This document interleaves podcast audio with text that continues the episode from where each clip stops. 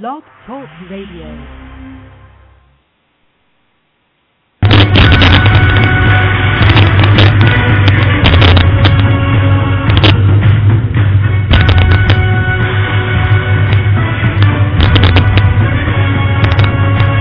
Envision a world with white folks, without white folks and be able to raise the question, what is it that we're going to do independent of white people? It is very, very hard for us to envision a world without white people.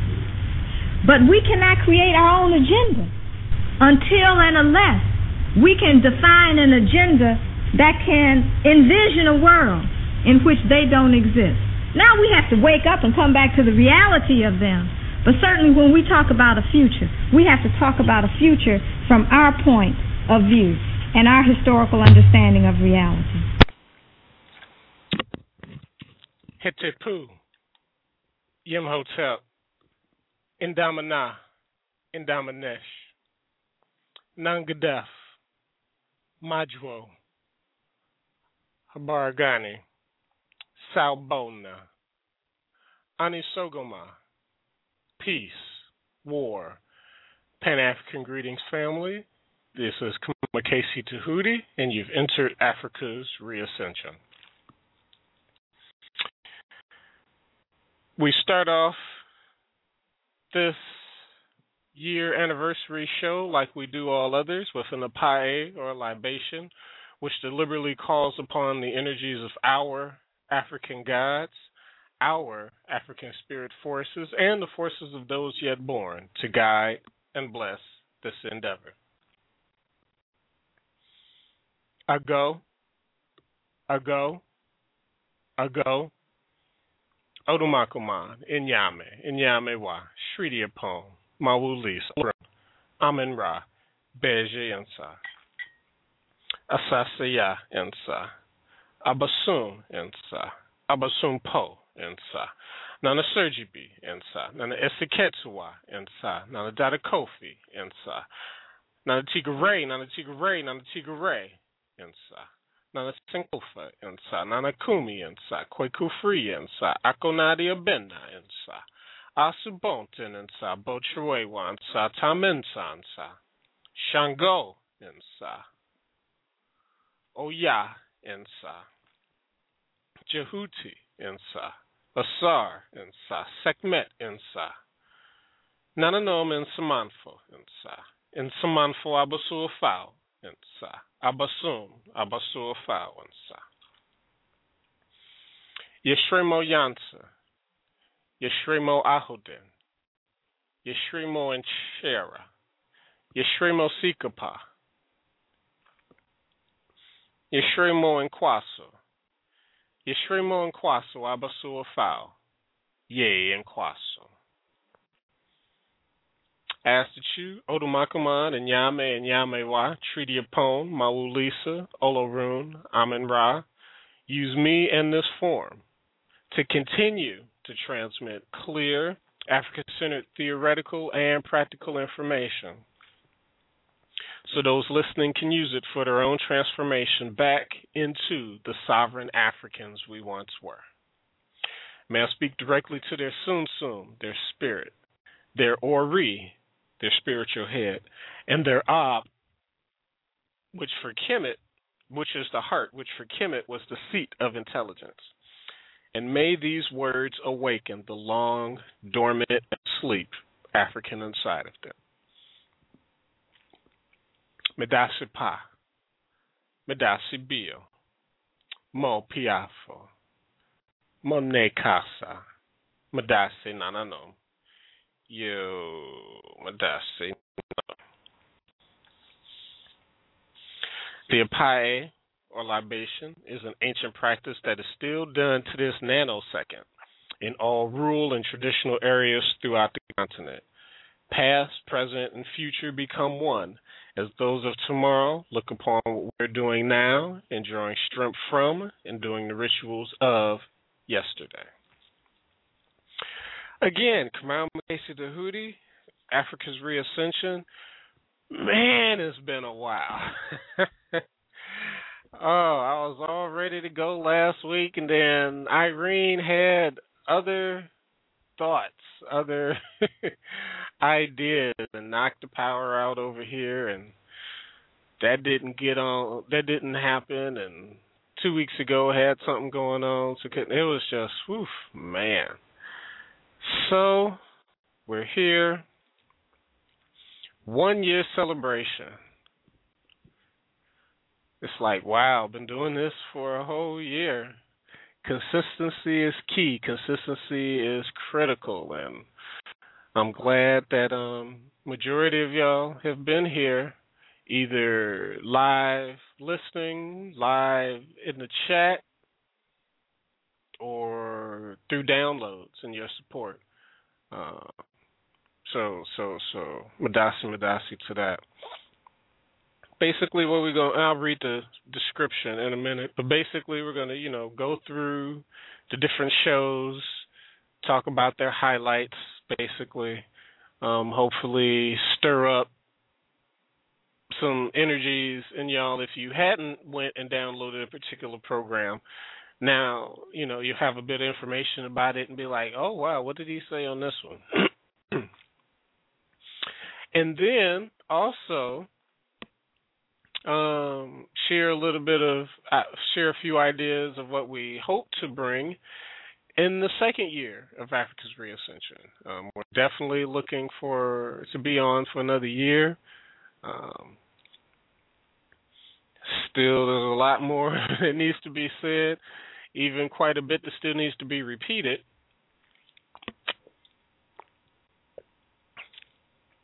And so, as I see it right now, definitely be on um, for another year. But we've got a few bits of housekeeping to go through, so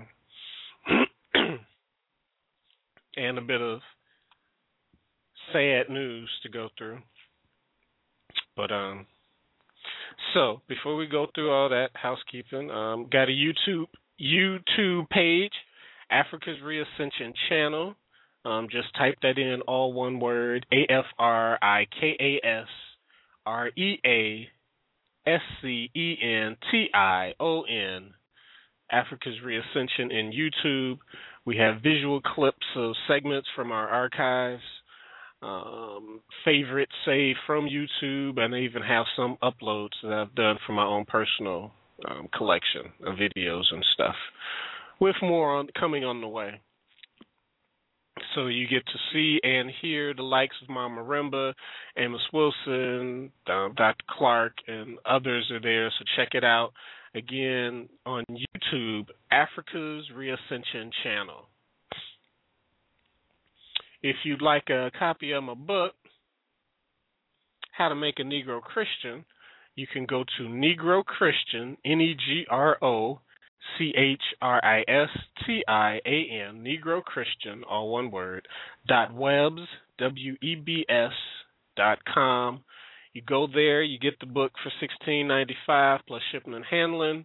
Then I have fifteen other books on the page that you can um pick one of them, and you get basically two books for the price of one. You get that one free. Um, so so yeah, so buy my book, get a book for free. NegroChristian.webs.com. Some other good blog talk shows that are out there. Pan Africanism or Perish by Taj Malik. Um, he's changed up his times a bit so if you type in Pan Africanism or Perish here at Blog Talk Radio or Taj Malik, T A J M A L I K, um, you'll get to see his um, up and coming archives of highly, highly critical and good, important information. The last show that he just did was actually in the morning time on um, good speech within the diaspora. Uh, Medu if you will. Um, and so that that's a real good show, and he's got some other great pieces on there. Clash of Civilizations, where he does a critique of um, Samuel Samuel Huntington's book called same title, Clash of Civilizations. Um, racism African anti-African racism in the Arab world. That's not his title, but he has a show that's similar to that title, where he's dealing with. um We get focused on because we're in the midst of it, the craziness and anti-African behavior of Caucasoids he's got a show where he breaks down and, and, and, and pulls the veil off of the anti African behavior in Arabs and in the Muslim world. So anyway, Pan Africanism or Perish by Taj Malik T A J M A L I K. Type that into um, the Blog Talk Radio search, and you and, and his show page will come up, and you can check out his archives.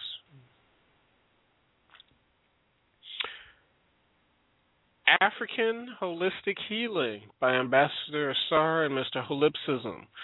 They will actually be doing their last show on um, September 11th. It looks like that's when they started two years ago. And I mean, he's got a family too, and he's got a book out, and he's got some other stuff going on. So all of that has come to a head. I guess he's put out what he's needed, what he's felt like he needed to put out, and um, so yeah, that the, the his show will be coming to a close um, on on September 11th. So um, you want to check that out. One interesting thing that I did note, and this again just shows how much of a good brother he is. During the um, Hurricane Irene stuff was going on, he did some particular shows on the nights that it was going on to um, get feedback from people, to share information with people um, that was key and critical for that time. He had a day one and a day two update. Um, whoops, I gave a wrong date. His last show will be on September 9th. I am sorry, September 9th, 9 9 11 will be Ambassador Asar's final show. Um, so scrap what I said earlier, not September 11th, but September 9th will be the last African holistic healing at nine o'clock. So um, support that brother. Continue to support that brother. Um, get his book, The Master Plan. Just yeah.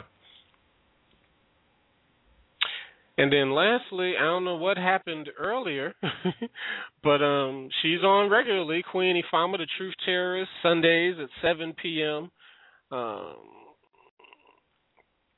right before this one, I tried to go to her show and check it out, um, but it seemed like the time I went, she was having some technical difficulties. So, um, but normally she is on and she's dropping, as she calls it, the raw, butt naked truth.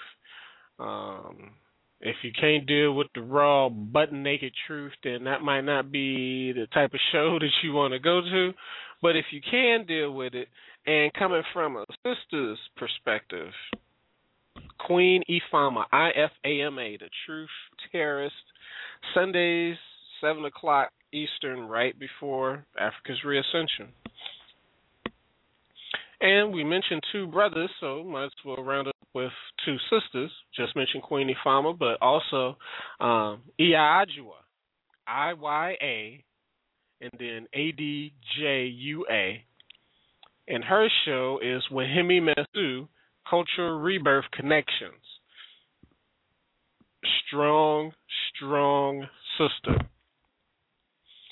No holds barred, no cut card. She's about Africa, African centeredness, um, and reawakening that in the people. So you definitely want to go check her shows out.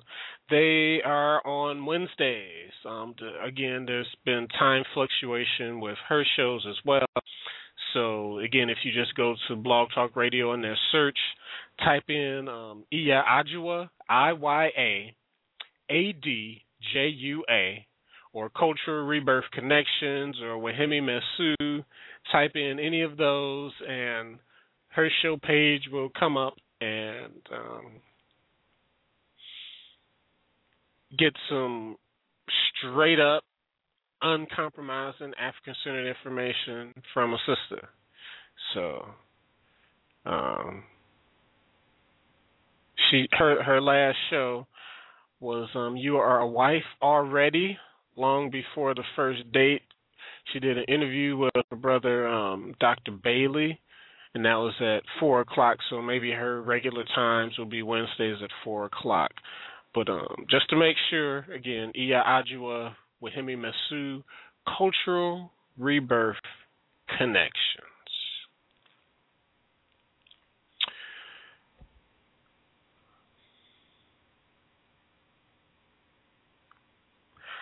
I was trying to get some other stuff in here, but you would think I've learned I would learn after a year that that that that blog talk wouldn't have let me. But um I'll go ahead and share some bad news with everyone. Um, yeah, because I know they're not gonna let me do it. Um, okay. For everyone who is familiar with and or entrenched in African centered scholarship, you're already familiar with the relation to ASCAC, A-S-C-A-C, the Association for the Study of Classical African Civilizations. Um, it's been around for about 20 years, maybe even 30 now. And um, their their international president of the organization was a strong, powerful, dynamic sister, Queen Nzinga Ratibisha Heru. And she took the mantle of international president in 1990 and and you know going all around the country spreading the information of African centeredness throughout the world. Um, I got word that on August 22nd, she made her transition. When I was out on the West Coast back in early 2000, you know, that's where I got to meet her and hang with her and talk with her in multiple formats, either at an ASCAC conference or or at the um Christ Unity Center in in Los Angeles, because you know we would Christ Unity was like one of the only outlets of of some type of Afrocentric religious ex- or spiritual experience. So some of us would, you know, go do the two or four hour drive up to LA to go to Christ Unity, and uh, more times than not, um, Queen Ratibisha was there, and so you know we would chop it up and talk and stuff, and I mean just powerful, dynamic sister. Um, and so yeah, when I got the word, I was out and about, and I'm just checking my email on the phone. I was like, "Oh snap! Are you serious?"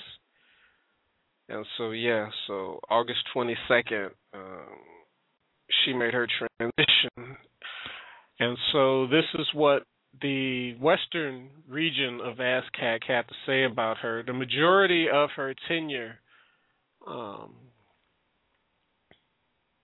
as international president was spent in LA or was spent in the western region. And so um, I'll just read this real quick.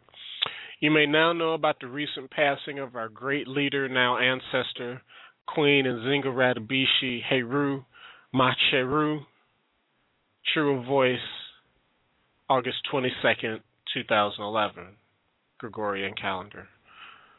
Queen Nzinga Ratibisha Heru enjoyed a fulfilling role in the founding of the Association of Classic Association for the Study of Classical African Civilizations as a charter member and worked to publicize the first Kemet Studies Conference of 1984.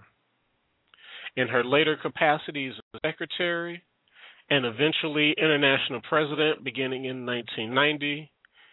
Queen Nzinga inspired young and old alike with her message of know thyself and reawakening the African spirit. From Oakland to DC to Cairo to Trinidad and Tobago. The western region of ASCAC has missed her presence ever since her move to Atlanta a few years ago, but we now know that she lives within us and we can remember her through the many ways that she has touched us over the years. Her tenacious spirit, can do attitude, and strong leadership leave an indelible impression on our organization as well as her friends and family. And so if you go up to YouTube, this is what I wanted to play and and and and I couldn't get it in on time or Blog Talk started tripping. But um it seems like the the the last one of the last recorded um talks of hers that you can get um was October 2010 when she was at the um Midwestern Regional of ASCAC and um sad sad um day sad time. Um it's like you never get used to transition. It's like you know you you look you know it's going to happen. And so you know that's one thing but then actually when it happens it's like wow. Um and so yeah, so so if you go to YouTube and, and, and, and check that out, you get to see for folks who haven't heard or seen her, you know, type her name in. Um, for folks, I mean, R A R A T I. Okay, R A T I B I S H A, Ratibisha Heru. Um,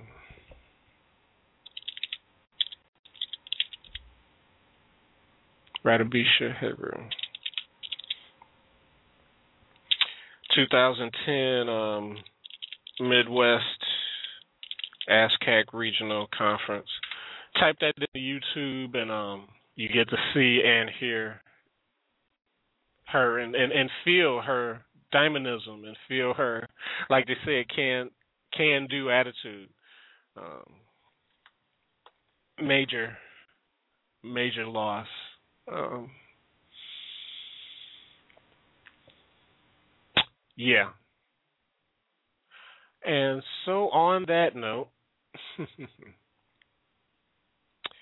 gather myself, um, play a bit of music, and then come back. And there's another bit of information that I think folks would want to know um, about this person that some of y'all voted for, and and his recent in your face anti-African quit expecting me to do stuff for black people behavior.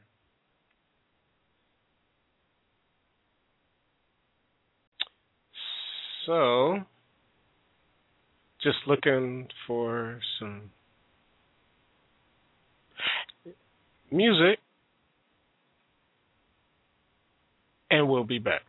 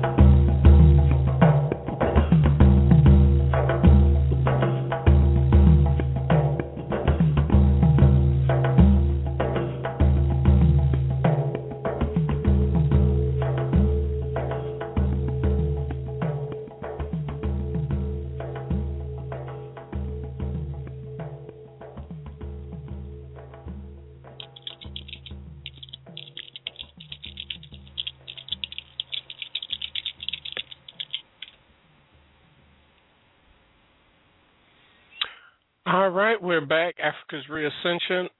that was Glen Velez, Fruits of Labor, music directly for your chakras. So that was for the second chakra. Um, if you'd like to call in, be a part of the show, 760-454-1111, 760-454-1111.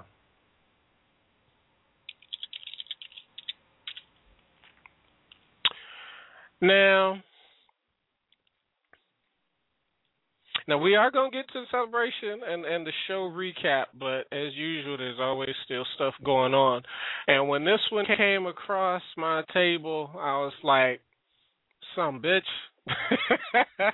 that that that's that's just what came through. I mean, it's one of those. You know what? If you would have did this, you know, then then some of us who really don't like you could have at least had something good to say about you. But when you did this, this is just again another nail in the coffin that um Obama we we can remember when Kanye got on TV and he was like Bush don't care about black people. This is the, what I'm about to share with y'all is another thing that now we can say to paraphrase to change it up a little bit, but paraphrase what Kanye said. Obama don't care about black people let me put the link in the chat room so folks can check it out for themselves. And I'll read chunks of it. Obama rejects pardon request for Marcus Garvey. And this came out um, right around his birthday, August 21st, you know, a few days after his birthday. Um, and I'm reading from the CARICOM network, their website, and like I said, I put the link in the chat room. The already strained relations between Barack the between the Barack Obama administration and the government of Jamaica could be in for more severe testing as the US government now says that says the granting of a pardon to Jamaica's national hero Marcus Garvey would be a quote unquote, wait for it, wait for it, it would be a waste of time and resources since Garvey has been dead for ages. A report in the Sunday Observer says the flat rejection of a request for a presidential pardon of Jamaica's first national hero, the Right Honorable Marcus Mosiah Garvey, follows an eventual reply to Florida based Jamaica born attorney uh, Donovan Parker, who has been writing to President Obama every week since January requesting a posthumous pardon for Garvey. Now, one, we want to applaud um, the attorney for doing that, but also for folks who know about the UNIA and they're still in existence. Um, they have had a, a, campaign to expunge the, the the BS charges off his record for a few years now. And so I guess somebody finally was able to get to Florida based Jamaican born attorney Donovan Parker. And so from January to August, once a week, he'd been writing to the president that some of y'all voted for that's got black skin. Let me continue. Many believe that Garvey was set up by gay I'm sorry, by J. Edgar Hoover led FBI fearful of his widening popularity among downtrodden U.S. blacks. Garvey was in prison for mail fraud totaling $25. Yeah, you heard that right. $25 in in June 1923, and after spending two years and nine months in the Atlanta Federal Penitentiary, was deported from New Orleans, um, Louisiana, to Jamaica on the ship. The Sunday Observer says it acquired a copy of one letter that was sent by Parker to the president and the first re- ever reply from the White House on the matter. Marcus Mosiah Garvey is a national hero of Jamaica, West Indies, and is a leading forebearer of the African American civil rights experience, wrote Parker. We could quibble with that. Um, now let me just keep reading. Um, this is still coming from Parker. It is full time to this extraordinary human being of humble beginnings and strong moral character be pardoned by the pen of an American president. It would be fitting if both you, Mr. President, and the First Lady visit Jamaica for the purposes of signing the executive order pardoning Marcus Garvey. So this is, I guess, one of or part of the letters that um, Donovan Parker had been sending weekly to um, that president with black skin. In a tersely, I'm going back to the article, in a tersely worded reply to Parker's request, White House pardon attorney Ronald Rodgers said such a move would be a waste of time and resources since Garvey has been dead for ages. So all of this, what I'm about to read, these two paragraphs, is coming from White House pardon attorney Ronald Rodgers. It is the general policy of the Department of Justice that requests for posthumous pardons for federal offenses not be processed for adjudication. The policy is grounded in the belief that the time of the officials involved in the clemency process is better spent on pardon and commutation requests of living persons. Continuing, many posthumous pardon requests would likely be based on the claim of manifest injustice, and given that decades have passed since the events and the historical record would have to be scoured to objectively and comprehensively investigate such applications, it is the department's position that the limited resources which are available to process requests for presidential clemency, now being submitted in record numbers, are best dedicated to requests submitted by persons who can truly benefit from a grant of the request. And they, they, they continues Roger replying on behalf of Obama, who was the first black president, black skin president. I'm adding that um, in the history of the U.S. Um, Parker expressed his utter disappointment at the latest development and called on U.S. Ambassador to Jamaica, Pamela Bridgewater, to add her voice to the call for Garvey to be officially pardoned.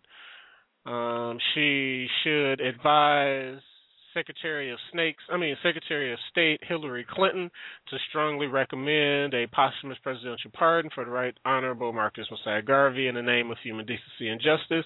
There is no reason why the U.S. government shouldn't do this and Obama shouldn't sign it. And then there's more to the article there, but I just want to get that part out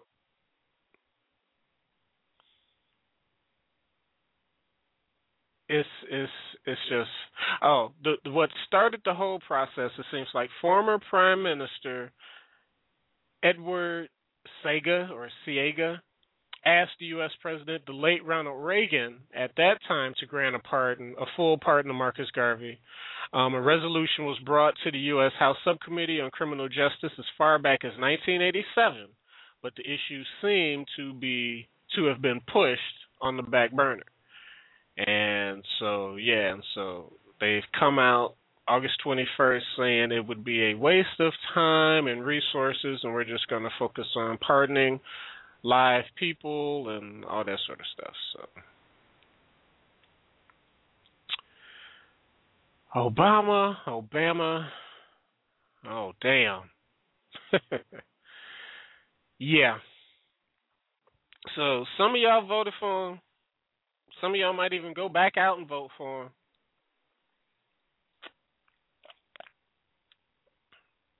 I'm still waiting for him to do at least one thing deliberately and directly for black folks. Um,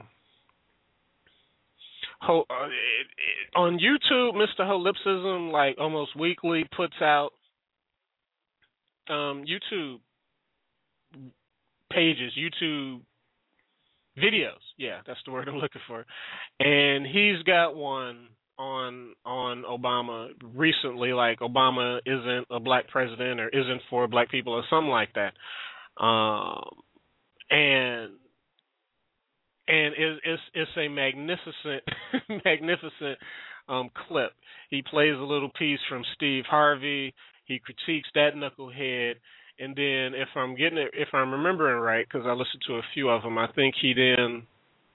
No, I won't say that. No, and I think he then plays a piece from uh, a documentary on Iraq, which goes through and talks about all the money that Halliburton is making, and he ties that in how Bush was definitely a president for um, corporate America and for those type of folks.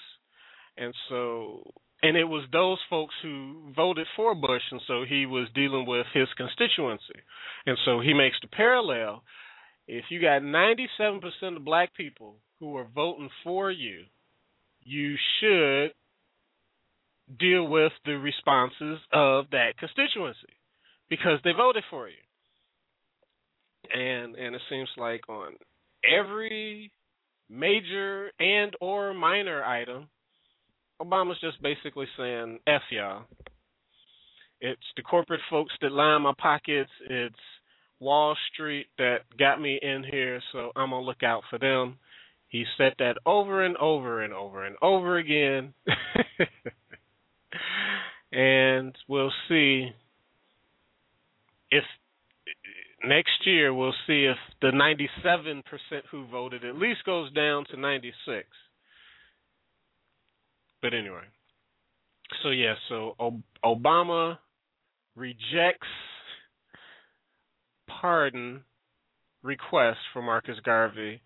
Um, if you want to read the whole thing yourself or read some other reports on it, you know, just type that into Google, Google that, and you'll see the distressing information for yourself. And like I said, put the link in the chat room.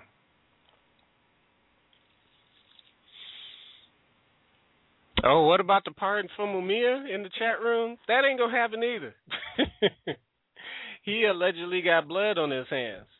Allegedly. We know that's BS, but he allegedly got blood on his hands.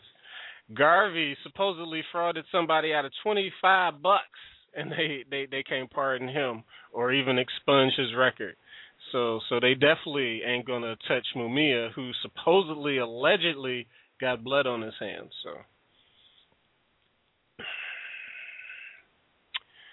Damn Obama. Anyway, gonna play a clip, then come right back and get into it. Um, get into this year celebration like a uh, like a yeah, I always ramble. That's what we're going to do after this quick break. Afrika's ReAscention. Kamau Makasi Tahuti. As of this moment, we are at war. blogtalkradio.com slash Kamau 301. K A M A U 301. 760-454-1111. 760-454-1111. When are we going to, as African people, step up the dialogue?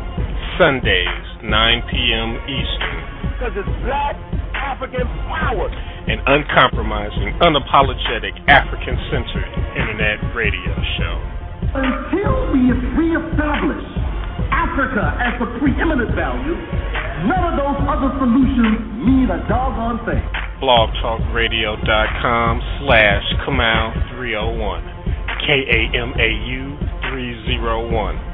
If you're not about nation building, you're not about African centeredness. 760-454-1111.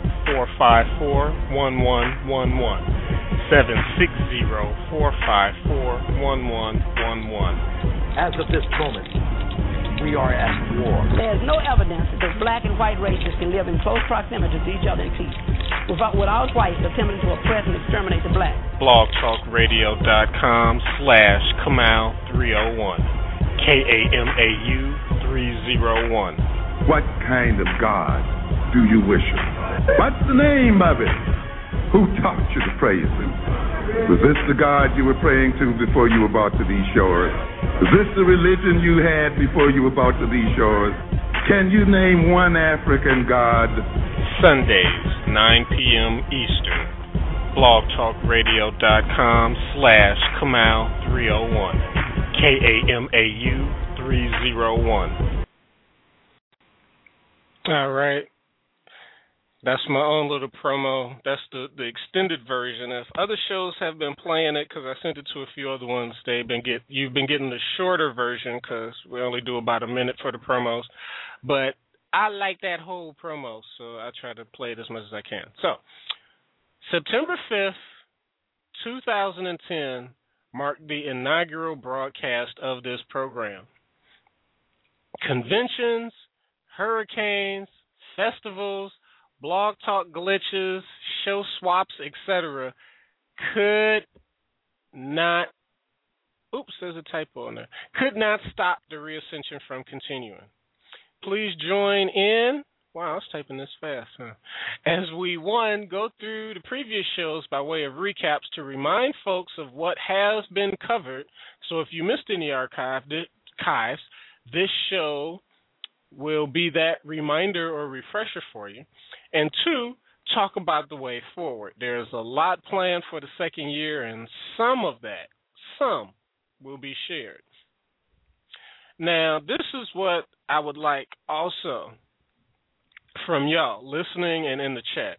Call in and share, or in the chat room, share what your favorite and least favorite shows were what African ReAscention has done great and what we can improve on, what you would like to hear, and what you have loved hearing.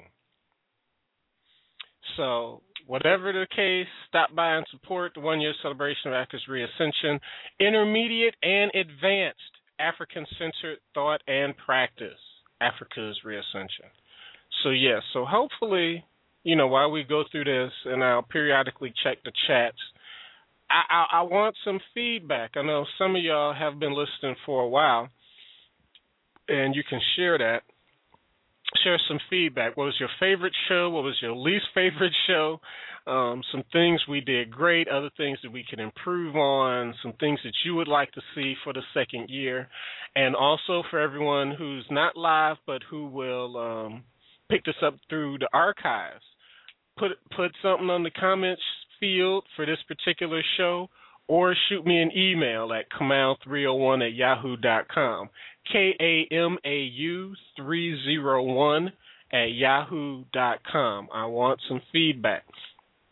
Because one thing that I've noticed over this year, 40 shows or so, is that getting a consistent audience has been a bit of a challenge. Um, and let let me let me go back a bit. So I have to give all thanks and all credit to Mr. Holipsism and Mr. Holipsism Haven because I think it was in April, May, something like that, is when they had me on their show to do a debate where I eviscerated uh, my opponent in the um, African identity debate, and that was my first first taste of being on air with Blog Talk.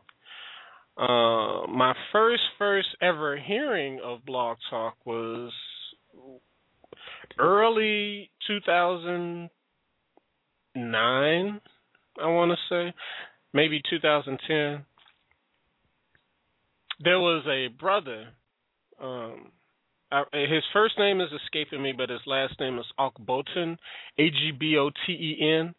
And this brother was doing some, and I was part of the UNIA more, um, more um, aggressively at that time, and and he was there, and he was, you know, selling his book, and he was talking about that, and a lot of his ideas, I was like, all right, I'm jobbing with that. I'm, I'm feeling that.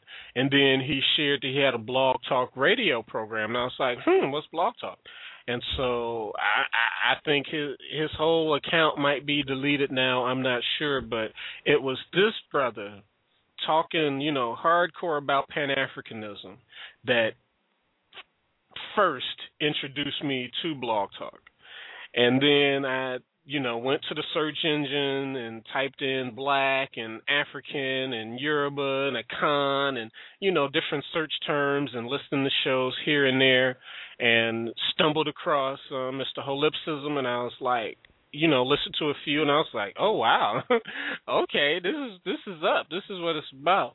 And Omo um, Oduduwa Radio dealing with um, Yoruba life and reality, and uh, Black Vanguard network and and just a whole host of shows. And so that so I was listening for a good you know 6 to 8 months beforehand.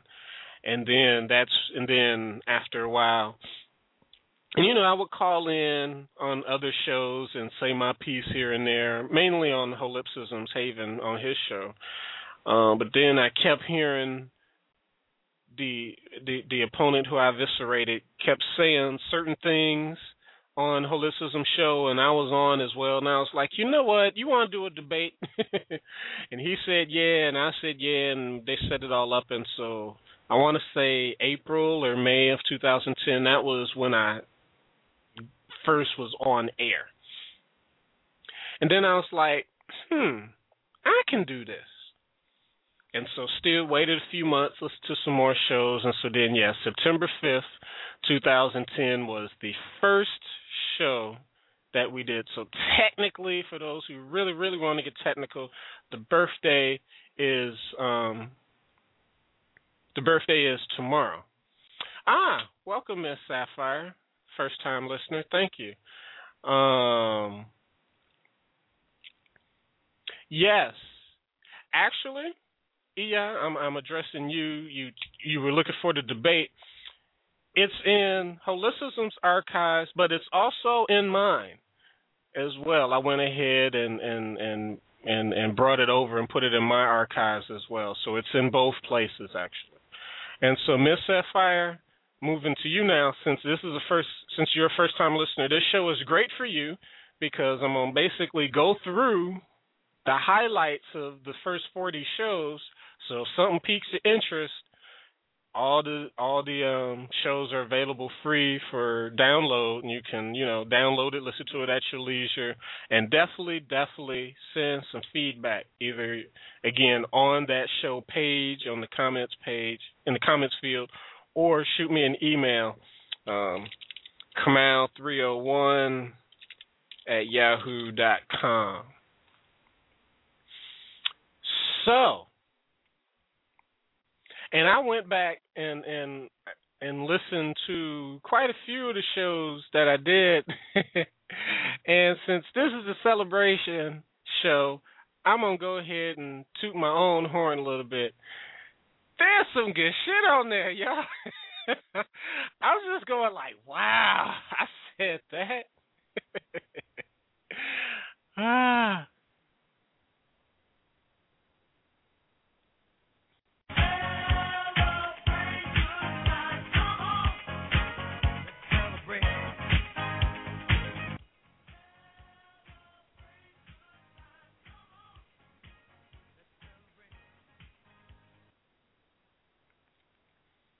Okay, that was weird. It's supposed to go louder when I did that. anyway, okay, so so yeah, so the very first show, the beginning of the reascension starts now. Um, basically, that's the show where, and I feel everyone should do this, and I, I'm sort of upset that everyone doesn't do this format. But the first show, I think you should tell who the hell you are why should I be listening to you? What's your credentials or you know, what's your, you know, your community organizing record or what you've done or what you're doing and all that sort of stuff. And so my first show I made sure that a large part of it was that. Who is this guy, Kamau Mukasey Tahuti? And then I'll walk through different aspects of, you know, things that I would like to do at Africa's Reascension and and I would say I, I've touched on all the stuff that I mentioned, at least in that particular in that first show, um, I did address when I look over, you know, what I did talk about. I do think I covered a lot of stuff um, that I mentioned, and then I ended that first show was packed for for because at that time I only had an hour. It was at eleven o'clock, and so you know, over the computer it's an hour, and then you get an hour of um, overtime if you just listen in on your phone. And so for that remaining time, I started digging in on um, Christianity and and how it affects black folks. But it was just a teaser. It was just a little bit of stuff to set up the next three shows. So the next three shows that I did um, one thing that you notice if you go back through the archives, I have lecture series, series is, series I, whatever the hell the plural of series is. Um, because at that time and even now, the one hour or two hours or three hours actually doesn't seem to be enough time to get through all of the information properly. That's why I remember constantly um, Baba Amos Wilson and Mama Marimba Ani would constantly say, um, "You got to let me know the time I'm ending because we could be here all night." And I have a lecture of Baba Amos that was three hours long, and and and it's like you know folks be putting on stuff for thirty minutes thinking we're gonna get all the answers in 30 minutes. But anyway, I don't want to ramble. So yes, so we have three shows entitled Exposing the Fallacy of the African Origins of Christianity, Part 1, 2, and 3. And looking at the numbers as a block of shows, as a lecture series goes, that's probably my second most successful series. And and of course with three shows um, two hours each. We're not going to do a full recap of them. The biggest thing to know out of those three shows to entice you to go download them and listen to them yourself is that what Caucasoid stole from us, they stole symbol and they stole ideas, but they did not steal meaning. They did not understand what they were stealing from us. The reason why that statement is important is because 98% of all black folks that know a little bit about Christianity was allegedly stolen from Africa. What they all say is that ju- they say just that that it was stolen from Africa. So therefore, if we just blacken it up, or if we just know that it was stolen, then I don't have to leave Christianity because Christianity is an African religion. And in that and in those three shows I went through great lengths to show that just because you steal a symbol, an image, an idea does not mean that the exact same meanings, the, the exact same understandings, the exact same ways that we did it came through within Christianity. And everyone seems to miss that point. They just want to say it's all ours anyway.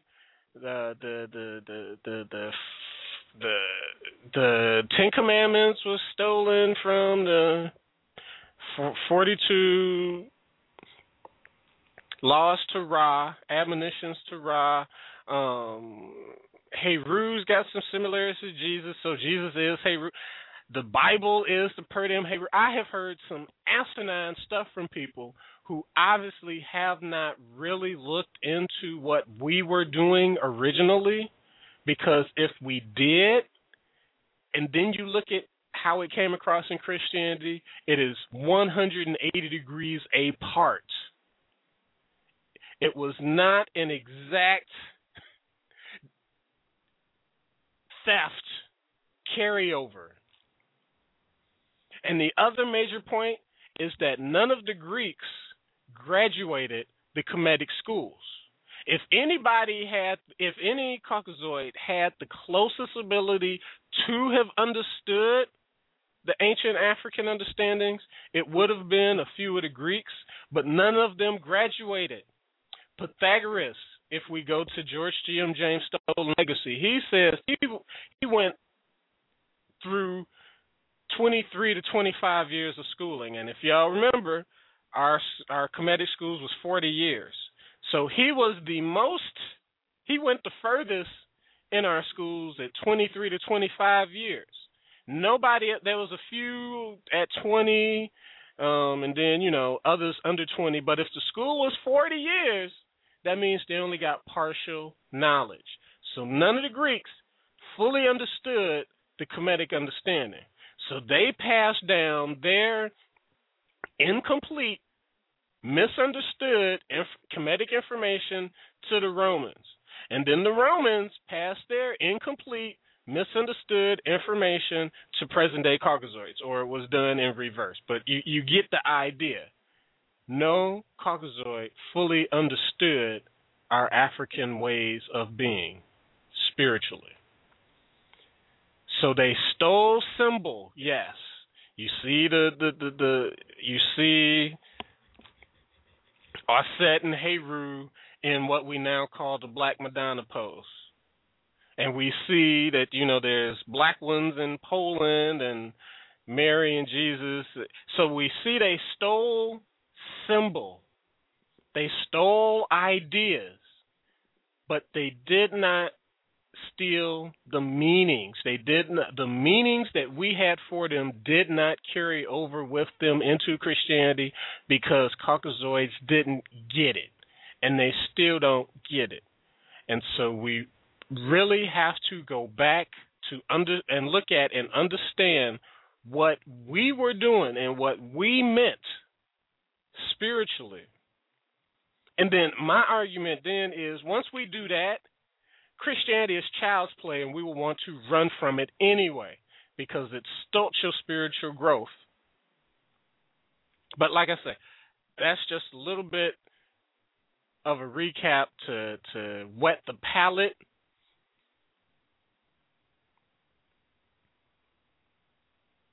That's a little bit to wet the palate there. So those were the first, well, the second, third, and fourth shows that we did, exposing the fallacy of the African origins of Christianity, part one, two, and three. And like I said, as a group, that's that those three are my second most well received shows that I've done. Then after that, we did our first news hour. I compiled different news topics and talked about it, and that seemed to be very well received as well.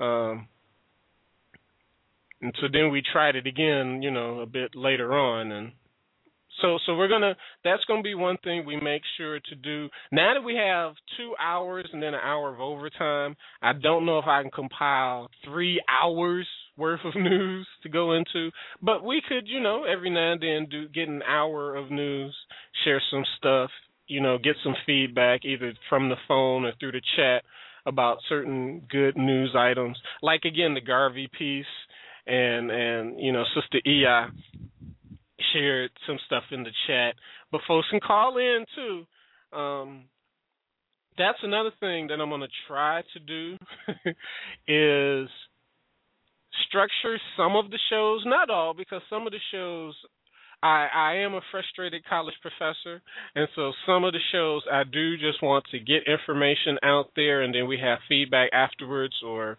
when we go offline, then we can you know where you know yeah when we go I need the better wording for it because it's not offline. Off computer, if you listen on the phone, then we can get more into Q and A. But there are some shows where I just want to get information out there because I feel it's vital or folks hadn't heard about it before. And so, but I also want to tailor some of these shows to get feedback, to get to hear y'all. And so, I'm gonna work more on that um, for for year two. So the next block of shows that I did, again, it was three shows, and I'm sort of seeing that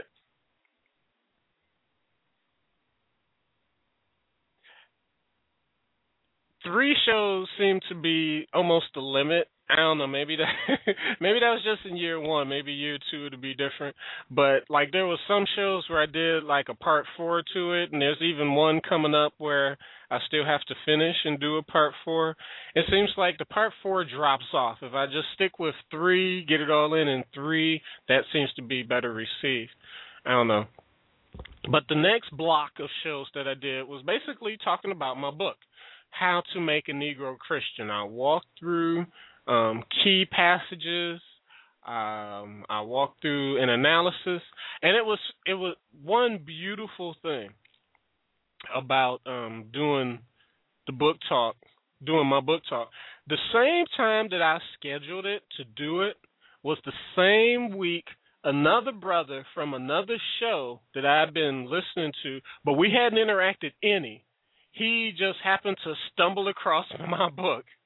And I'm listening to the show and he he's giving me praises and he had my book on the on the show links page and I was like, "Wow, this is that's serendipity. That's no, ain't no serendipity. I'm sorry. That's the ancestors doing some work right there and and again we hadn't talked we hadn't contacted before that but i scheduled my show or i think i had no i hadn't done it.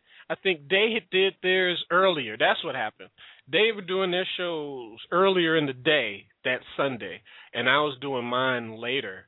And stump really literally stumbled across the book and and did a small analysis of it and just loved it. And so I was able to um do some audio cutting and pasting and put that in on the show. So there are three shows how to make a Negro Christian um a book analysis parts 1, 2 and 3 where I walk through how we were made Christians here in America. Basically, there was a Caucasoid named um Charles Colcock Jones, who in 1832 gave a sermon called The Religious Instruction of the Negro.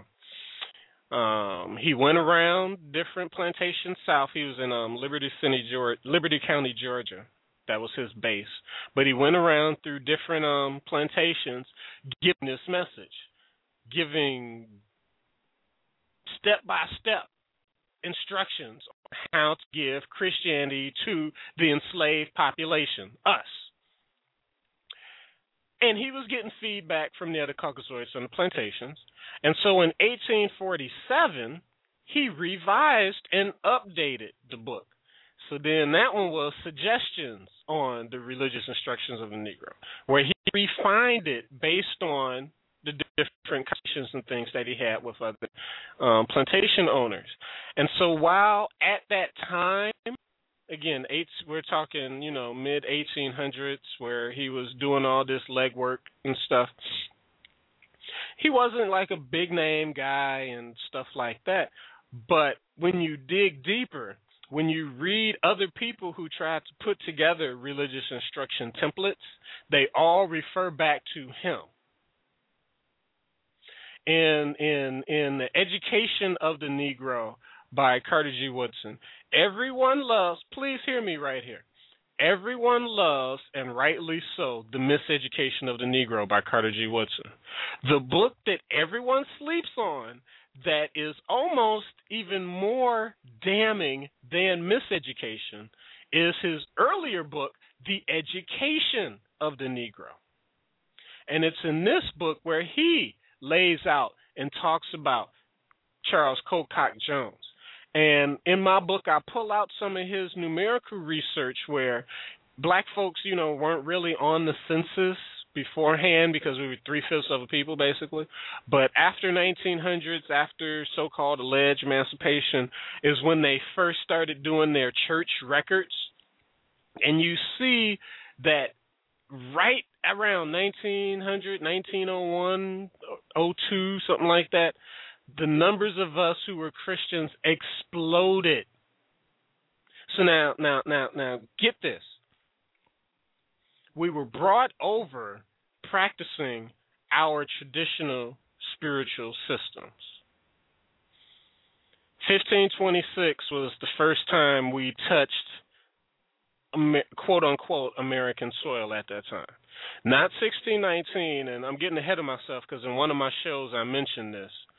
But 1526 was the first time stolen Africans got brought over here. We revolted and ran away with the um, Seminole Indians, and that's why we don't hear about that. And then also where we were at then was a Spanish colony, and since America was more formally conquered by the British, that's like a little side note they don't want to deal with. But it's a side note they don't want to deal with for that other reason as well. We rebelled. said F the slave system and hooked up with the with the Seminole quote unquote Seminole quote unquote Indians and left the plantation system. So we ain't even supposed to know about that. But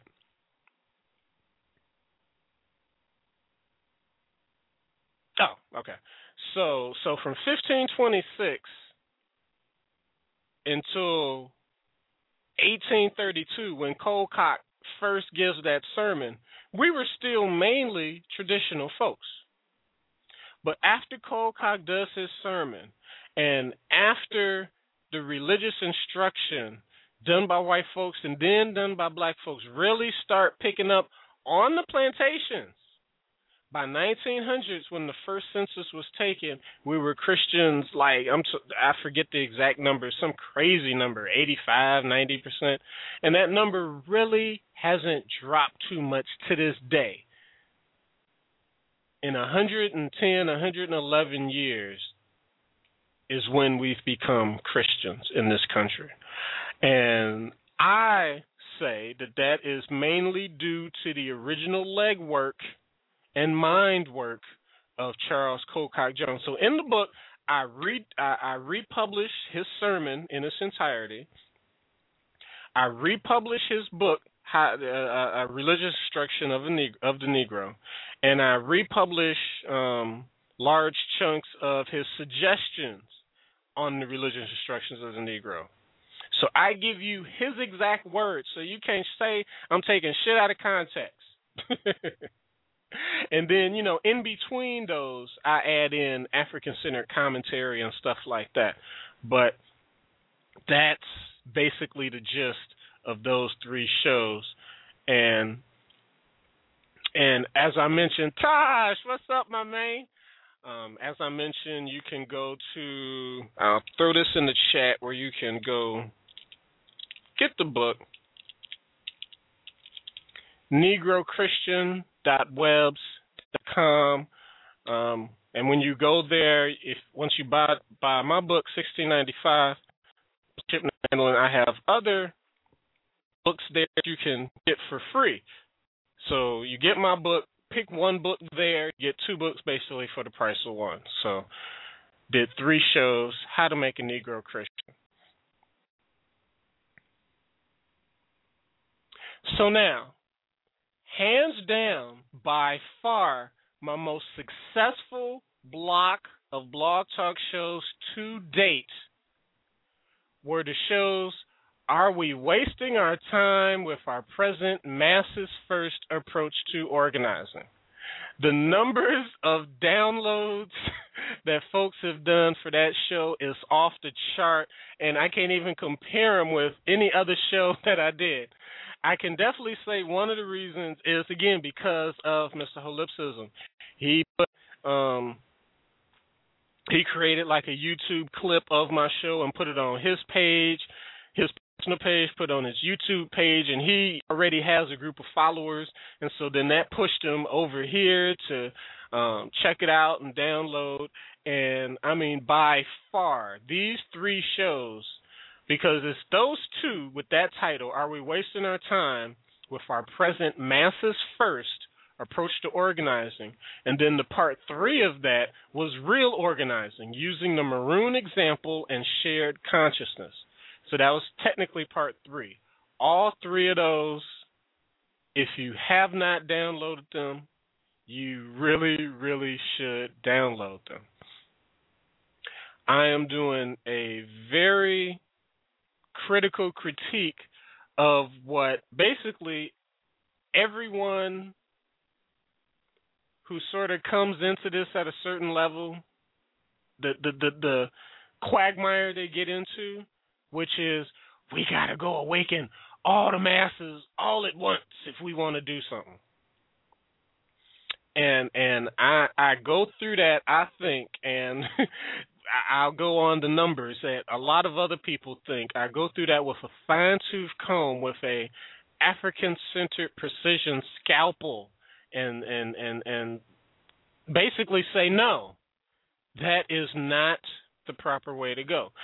Um, we've been spending 70% of our time this is a quick recap. 70% of our time trying to awaken the masses, awaken the masses, raise consciousness.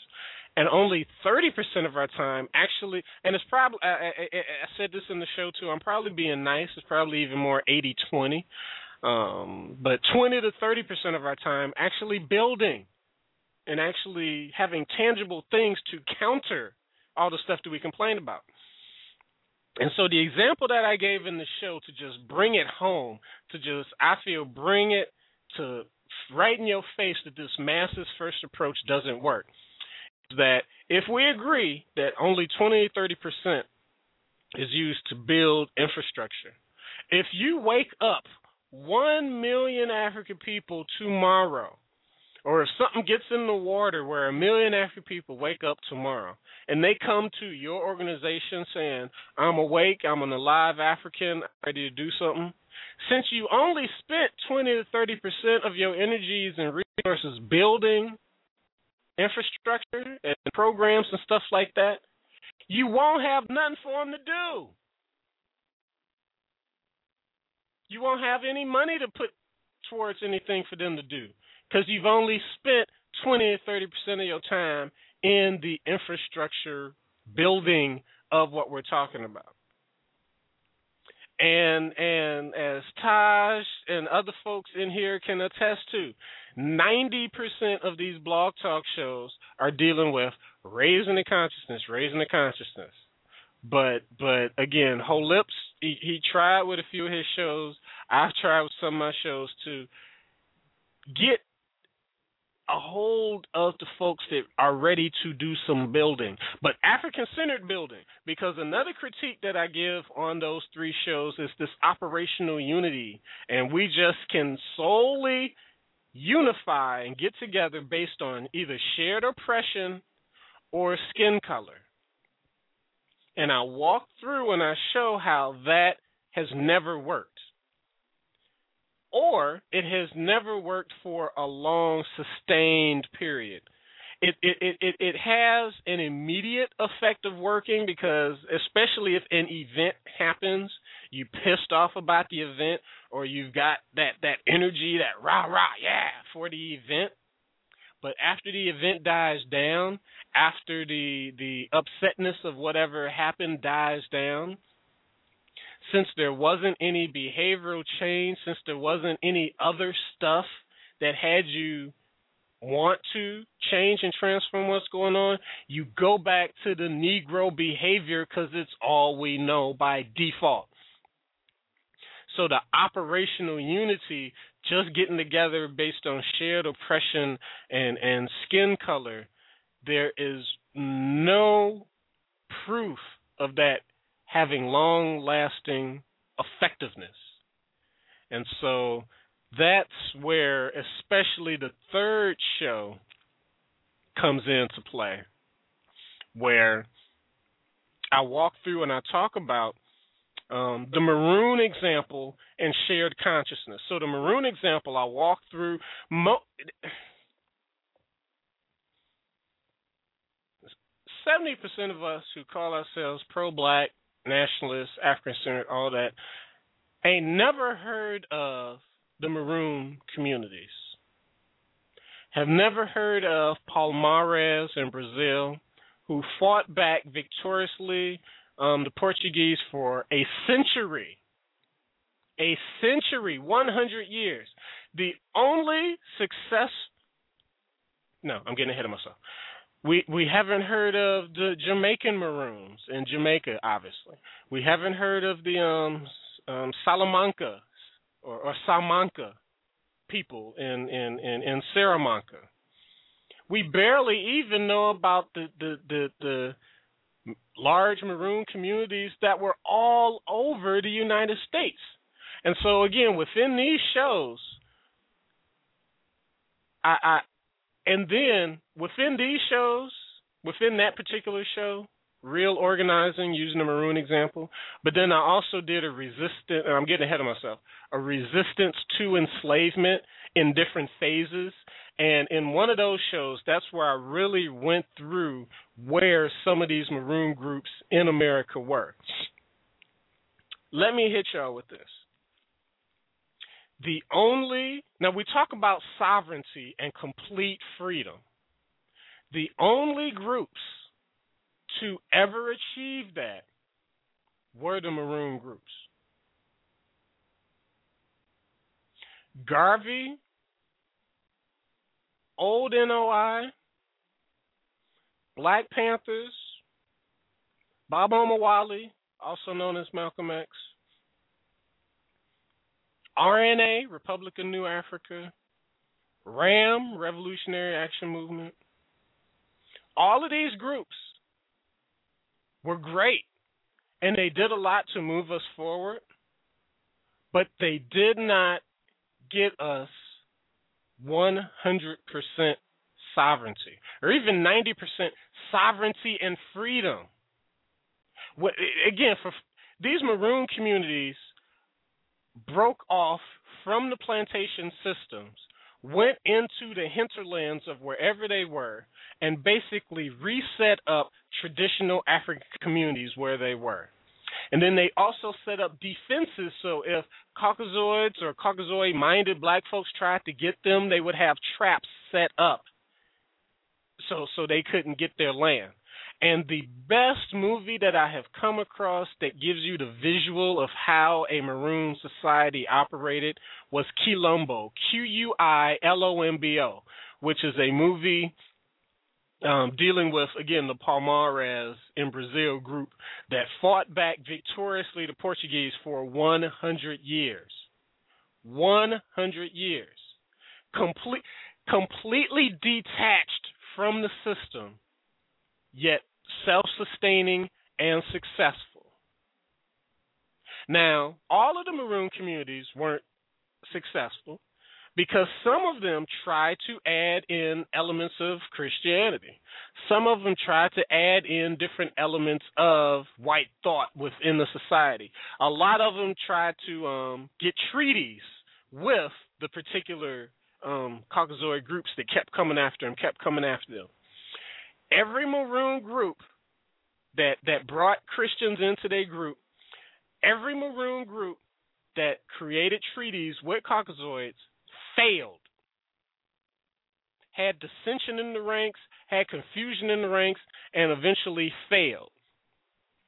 Those maroon groups that had the shared consciousness that focused on reestablishing um, the traditional systems, the traditional way of life that pushed out and kept out foreign and alien ideas and worldviews and thoughts were the most successful ones.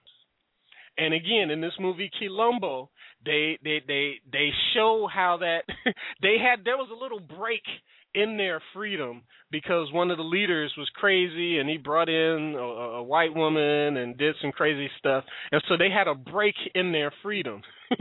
And so the people had to uprise and revolt and he eventually saw the error of his ways. And then after his misreign as as as the king there they got back on their freedom and sovereignty track and so again so those three shows Oh, and then with the real organized organized user maroon example and shared consciousness, I also go into how deep consciousness is, and I walk through Amos Wilson's breakdown of consciousness in Blueprint for Black Power. And again, I must say, I really like that show my damn self.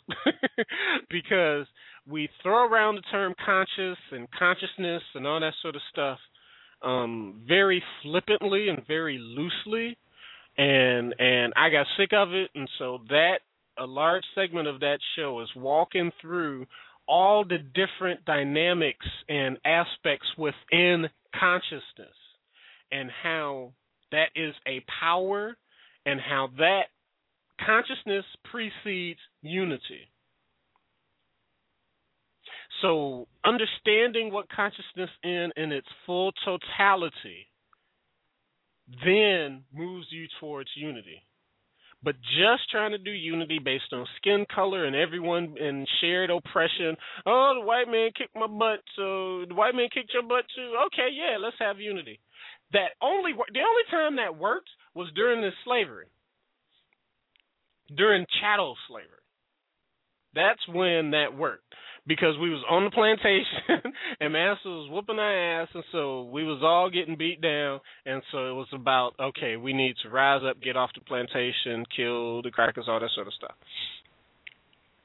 Different time more sophistication infinitely more brainwashing going on so we have to be about doing something different and so again like i say as the numbers share and show um, those three shows really touched the chord with folks, and so if you haven't heard them, check them out. Are we wasting our time with our present masses first approach to organizing, part one and two, and then part three of a different title, real organizing using the maroon example and shared consciousness? By far the by far the most downloaded group of shows on Afrika's ReAscention. So then after that, we did another um, news show, um, an open forum, and that was pretty well received as well. So now I, I, I sort of talked about this last time, a, a, a little while ago. Ah, thank you, Kim. Um, in the chat room, Kim says she's downloading these the exposing the fallacies now and send some feedback because I know I'm sharing information in those programs that you don't hear from most nationalist black folks. They just happy to paint Jesus black. They just happy to throw some endinkers in the Bible and think it's done. I reject that. But it's not just rhetoric. That's another thing with Afrika's ReAscention. There may be some shows where I rant and I'm venting and all that sort of stuff. But one thing that I feel that stands out about this show is that I give you the scholarship. I put the books in your hands. I let you listen to the lecture to to, to the scholars yourselves. So you can then have the ammo yourself. And so yeah, yeah. So we did a four part show Actually, no, this was quite a few of them. Let me count. One, two, three, four, five, six, seven. A seven set lecture series, which I call Resistance to Enslavement. And I broke it down in phases. Re- As I see, let me do this before I even say that.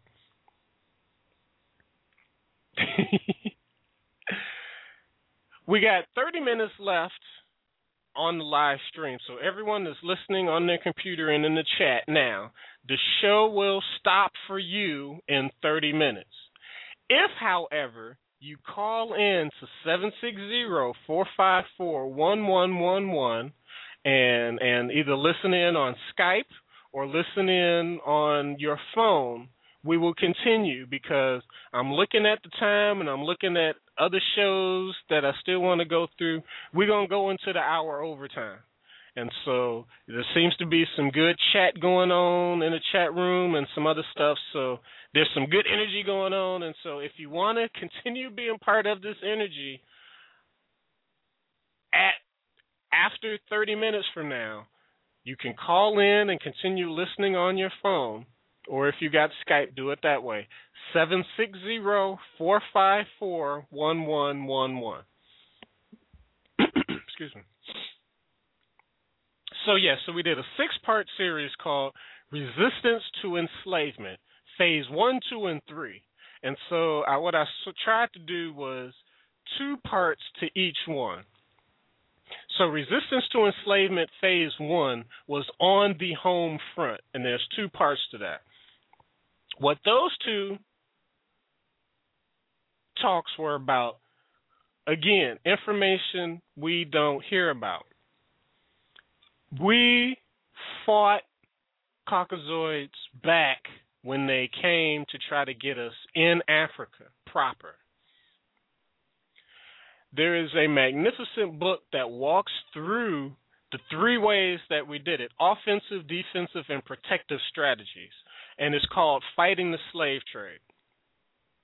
And so I share a lot of the information in that book in these two parts Resistance to Enslavement, Phase One, on the home front. We fought these Caucasoids tooth and nail from when they came to the continent to when they dropped us off here in America or wherever they dropped us off. Now, most of these shows that I'm talking about now sort of dealt with when they brought us here, but I can I got info and books I'm looking at now, so we could definitely talk about the resistance in Jamaica and the resistance in Puerto Rico and other stuff like that. I got those books too, but most of these shows was dealing with when we got brought over here, but we don't even know that we fought them coming over in Africa to to not enslave us. Um, we would set that again. We had protective protective strategies, offensive and defensive. So so um, one thing that was common, especially with the defense ones, is some of some of us moved back into less accessible areas and then, like I said, with the Maroons, we would um in Africa to stop the in, in, enslavers, white folks and stupid ones of us that was aiding them. We would set up defense perimeters, and and one cool thing is, you know, there would be one way in and one way out, and so they would set up, you know, watch watch people to watch what's going on, like you know, in a high tower, and and they would dig deep, deep pits and then put spikes and snakes, poisonous snakes and whatever else at the bottom of the pit and then cover it up. So then if if enslavers, white or black, would come to try to get them, since they didn't know, you know, the password or they didn't know the alternate route to go, the safe route to go, they would fall in the pits and die and a whole bunch of Caucasoids and Caucasoid helpers died that way trying to enslave us based on our ingenuity. Another thing that I shared was there was a, a small group that was in Africa that was being um, targeted by a larger group, unfortunately, of of other Africans. And what the smaller group did was you know there was a particular trail that they that that you would have to go through to get to their particular community. But it was a long arduous trail. So what the smaller group would do was put food on the trail food and water but poison it. So then when these when these black knuckleheads would come trying to enslave them to send them to some Caucasoid to get some money or trinkets or whatever, and they would get tired and they would get beat down and they'd want to rest and they'd stumble across some food. They'd be like, "Oh wow, cool, this left. There's some stuff that's left here," and they would eat stuff and they would drink stuff and whole and and it's recorded in the book fighting the slave trade whole swaths whole brigades of these folks would die off it worked so well that eventually the king of the larger group, you know, called a truce and, and and you know sent the emissary down to be like, all right, all right, you know what, we we gonna chill with y'all. We sorry, we call a truce because too many of our folks are dying because y'all poisoning us and killing us, and we can't get to y'all, you know, all that sort of stuff. And so, again, so those are some of the strategies and tactics that we used on the continent to save ourselves on the continent that we hear nothing about in in in in all of these documentaries talking about slavery. Ninety percent of these white written books talking about the Maafa and slavery, and most of these damn black studies classes in universities don't even talk about the resistance to enslavement on the continent by us to save the family. So then, so that's part one and two, resistance to enslavement, phase one. So then, I did one part called resistance, resistance to enslavement, phase two, on the enslavement ships. That show was a fun show because I even learned. I mean, I'm always learning, but we we don't again other stuff we don't get. There were this one book recorded over 700 revolt enslaved African revolts on board the ships, y'all. 700. I think the exact number was like 693, something like that. We only, and I say this in this show, we only hear about Amistad for a reason. It was white folks who eventually helped us, and white President John Adams, I think, I don't keep up white folks, they helped get us our quote unquote freedom. And so that's why it became a big movie, and that's why we know about Amistad. But in this particular show, Resistance to Enslavement, Phase 2, on the enslavement ship, I read the account. Oh, I'm sorry. The name of the book was If We Must Die um, by a white boy. Um, oh, God, where's the book? I want to say Eric Taylor don't quote me on that, but there and there's a few books of that name, but it's called If We Must Die, and yeah, he deliberately, and I, I give him, I give him um, leeway on that. He deliberately took that from the um, Claude McKay title of the same name, but If We Must Die. There are a few books with that title, so this is the only one that's like a, a, a dark purple like cover, and it has you know in the subtitle dealing with shipboard revolts and, and revolutions and stuff on board ships. So if you want the book, um, that's the book, If We Must Die. But on this show, I give the account of the ship called the Marlborough. The Marlborough.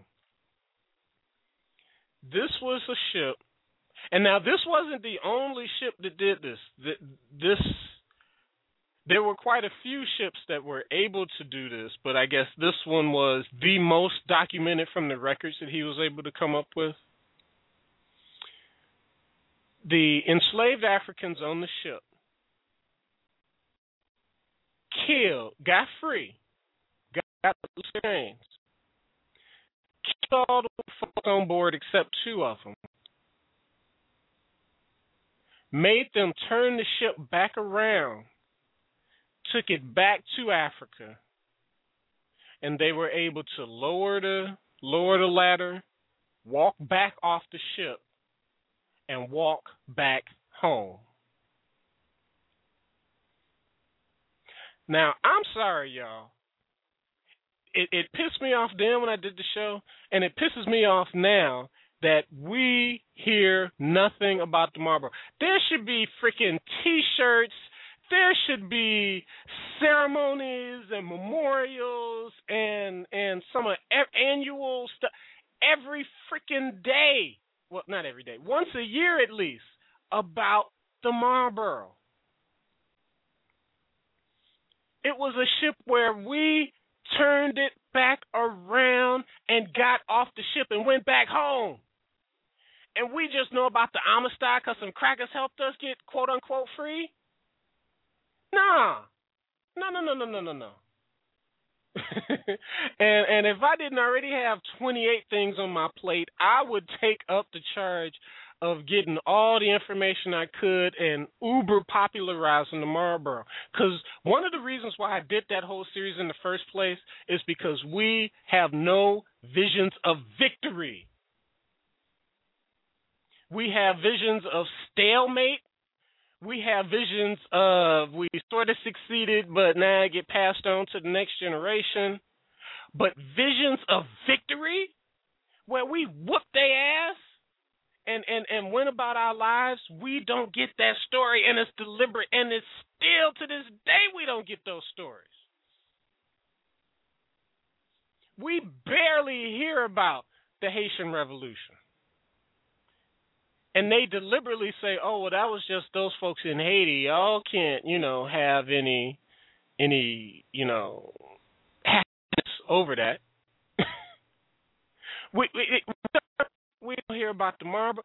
The and this is 2011 Gregorian calendar and multicultural education, and we're post-racial and the black president, and shit's getting better, and we still can't get our stories out our way. And we still can't get victory stories out because if there were more and more stories of the history out of us outwitting, outsmarting, defeating Caucasoids, then maybe more folks would not be trying to reform the system. They'd be trying to get out of it. If we had more victory stories, then maybe we could start pondering creating a different system and a different reality that's counter to this system instead of constantly just oh they're oppressing me. Oh they doing me wrong. Oh i want to vote and march and get no. We can create and make and do our own stuff. What did dr clarke tell us? See i'm getting off on a rant now. But what did dr clarke tell us? One of the major things that we lost in the enslavement process was our concept of nation management we have forgotten how to rule our own affairs by ourselves. Just even bringing that up to a lot of nationalist sounding folks would get them looking crazy at you like, huh? Let's just go get a congressman. Let's just go get an alderman. Let's just go get let's go vote for a president. But building our own stuff, huh?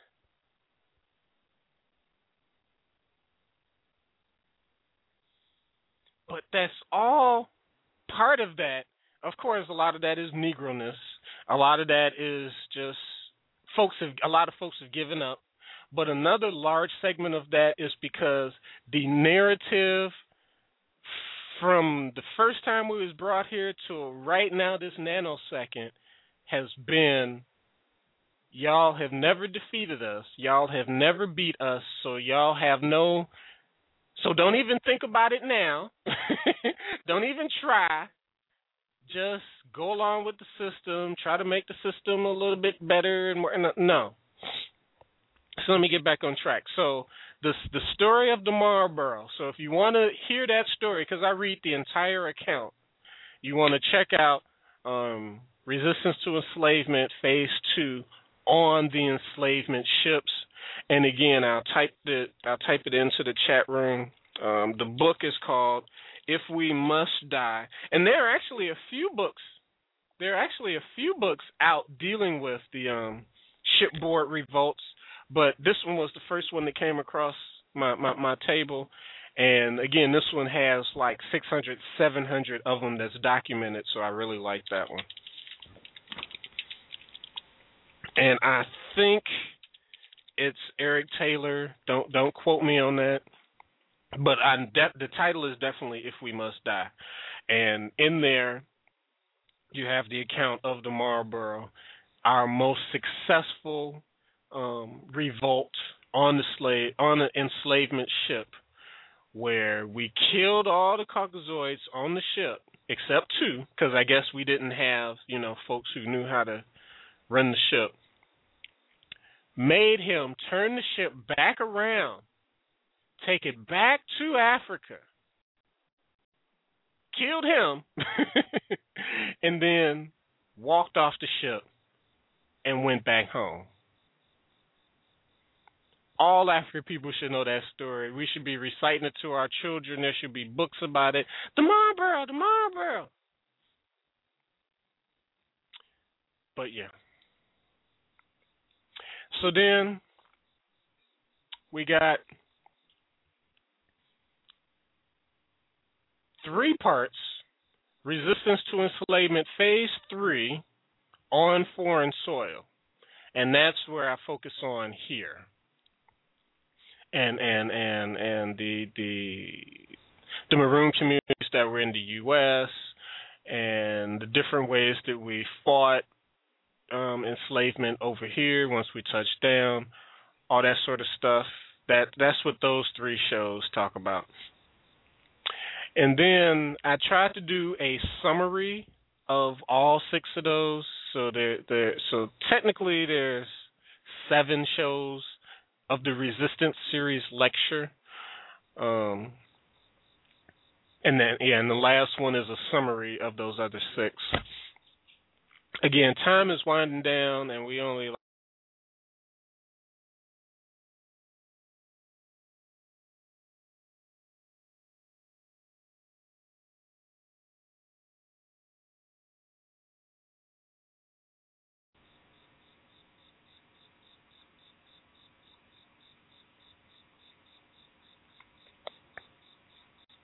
Oh, dang, I dropped off for a minute. Damn Skype. Okay. Yeah, so so yeah, so we got about almost 10 minutes left. Again, everyone that's listening to the chat room in 10 minutes, your connection will drop off from hearing what's going on. So if you want to continue, call in 760-454-1111 either through your phone or through Skype because we will continue afterwards after um, the end, the closing music to continue to try to get the, all of this in with one show because we already got something good planned for next week. Um, so I want to get that out, and we got to get through this so I can get into what we're gonna do for part for year two. So. So yeah, so seven six zero four five four one one one one um, in ten minutes because the computer part of this will drop out. so then, after the resistance lecture series is over, I did a show called Militant Integrationalism. And again, I'm going to speed up a little bit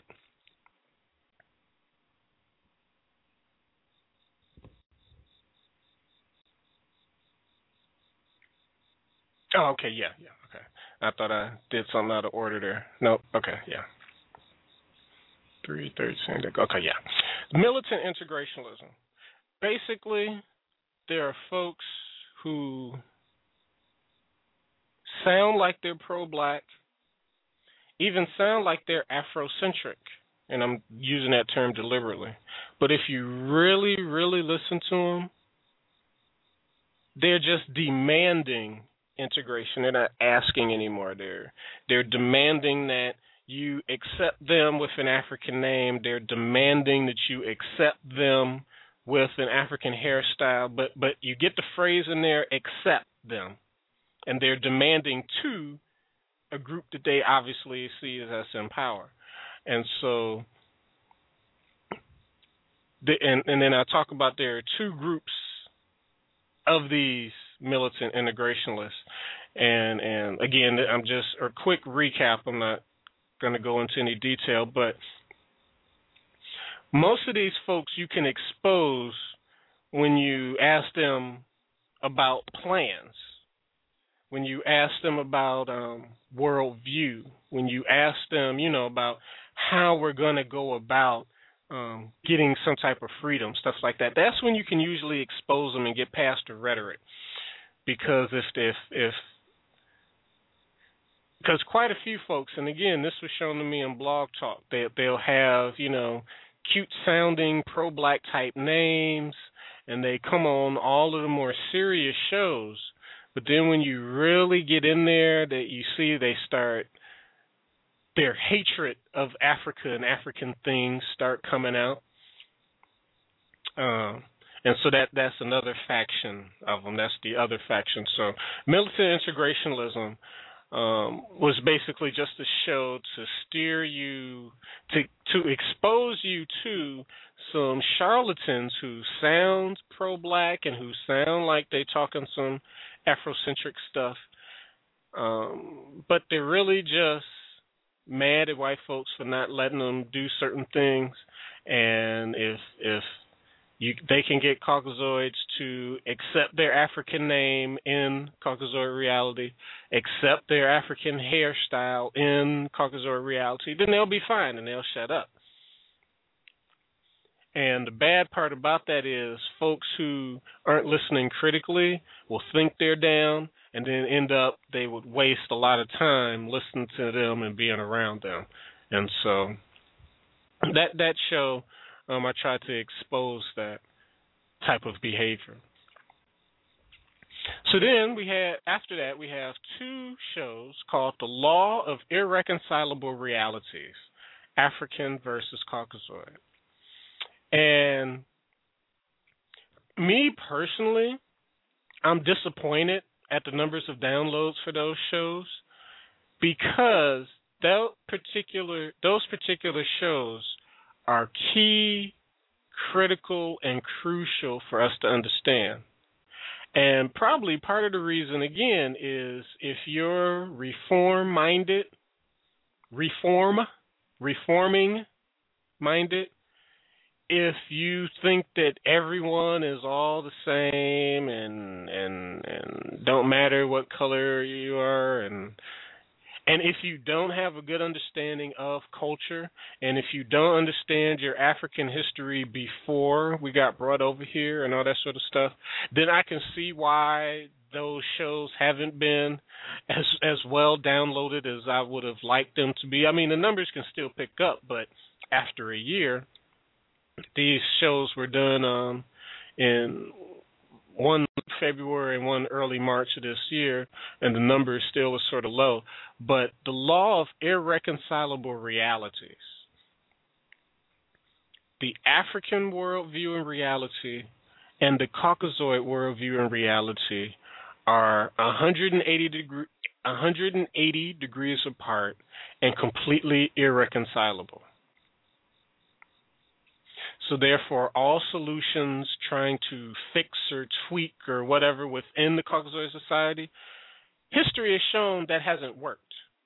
And it hasn't worked because we are coming from and are of a different reality base. And since we don't understand that, we keep repeating the same stuff over and over and over and over again. And so those two shows really walk through that law, and I, it's not a theory or a hypothesis or an idea. I really feel and agree with the folks who invented it um, that it is a law. And um, on that particular show page, um, there's a diagram that was put together by the um, family in the book Sankofa Movement, Reafricanization, and the Reality of War that goes through and gives you a visual of of this these recon- irreconcilable realities. And and I really feel if we properly understood that, then we will be forced to attempt to create different solutions and do specifically different things. But since the majority of us, even those that call ourselves pro black and nationalists, don't get that, that's why we're stuck where we are right now. Um, Another show I'm sort of mad that didn't get the downloads that they should have gotten was a show I did called Tapping Directly into Your African Spirit, Uben Shang. Um, a good brother, Kwesi Ra Nehem Ptah Akhan, um, did a did a show. Excuse me. He he's written a book. He's written a few books, but this particular one, Uben Shang, U B E N U B E N H Y E N G. I'll put it in the chat room. U B E N H Y E N G. Oh, so hope I spelled it. Nope, I spelled it right. Oh, I'm sorry, I'm typing in. Okay. And you can get it from odwirafo.com. It's available on there for free online. O D W I R A F O.com. This deceptively small yet powerful book is the best book for the application and understanding of African centered, um, spiritual, philosophical thought. To me, that's on that's on the market today. Nothing that's out there comes close. When folks usually write and deal with the religion or the philosophy, they're either just laying it out or they're just comparing it and contrasting it to Caucasoid stuff. But he lays it out in a practical, more applicable, and deeply philosophical in the African sense way. And and and so what I did is I had some music in the background and I was reading a few um things from that particular show and and I don't know. Some folks said that the music was too loud, and so that's why they haven't downloaded it. Didn't download it then. Uh, I don't know, but and it was also around this time, yeah, yeah, with militant integrationism from that one, and then on up to a few other shows. That's when Blog Talk was changing and everyone who was doing it for free, they changed it and you only got 30 minutes with then 15 minutes overtime. Speaking of overtime, all right, folks, folks who are in the chat room, we got two minutes left.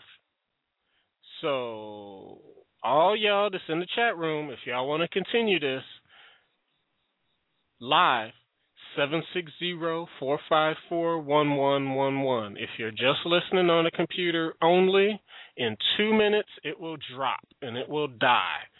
And you'll have to hear the next hour when you download it in on archive. I hope you download it for archives. Um, and share it with friends. But if you want to continue listening live, 760-454-1111. We got about a minute. So, wrong page. Um, you can call in on your phone or call in on Skype. Yep. Little white lady in my ear just said 90 seconds. So, what I'm going to do is we're coming back after the break. So I'm going to play the close and then play a clip and get a drink of water and stuff and then come back and we're going to continue this. And I'll probably rush through more of these shows so we can finish it up. So, Abibi Fahodie, Total African Liberation. Yebede Nkonem, Adasi to everyone that was in the chat. Please download the show, check out the archives, and check out this show so you can hear what some of the archives are about. So you can um, download them in blocks, like it seems like Kim is about to do. so y'all take care, and we will be back after the break.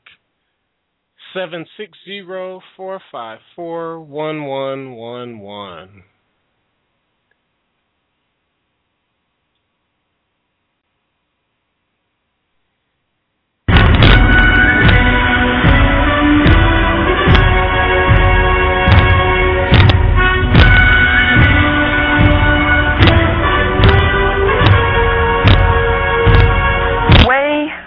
System of European control works is that you have to accept a concept of reality which makes them superior.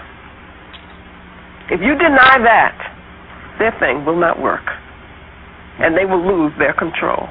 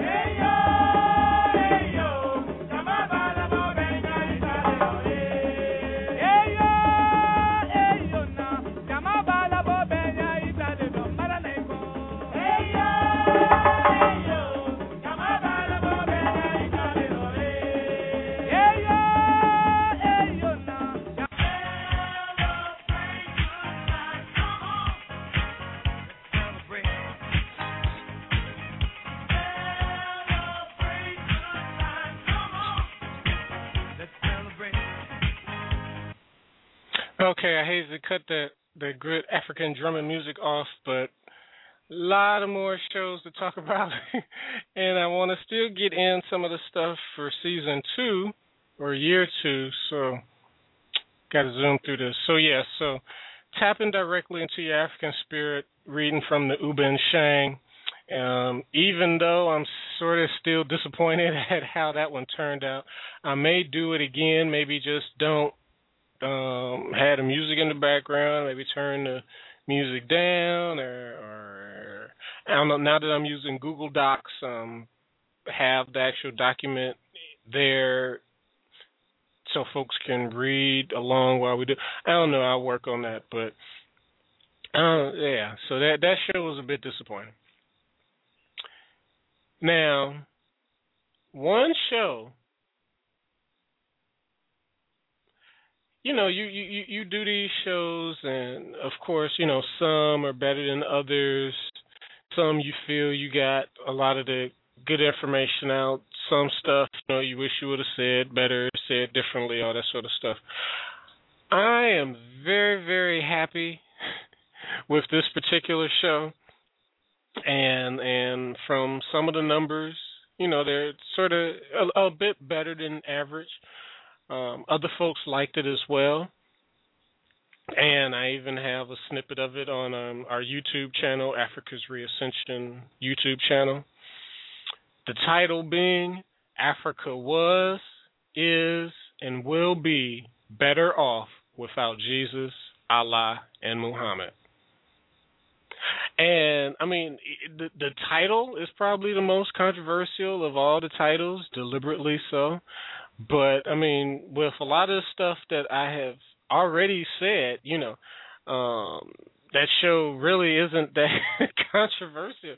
I mean, it, it, it's it's a polemic title, but I mean, if you had been listening to, especially the exposing the fallacy pieces, um, you already know sort of where I'm coming from. But this one was just a no holds barred um, hour long because again this is still within the hour.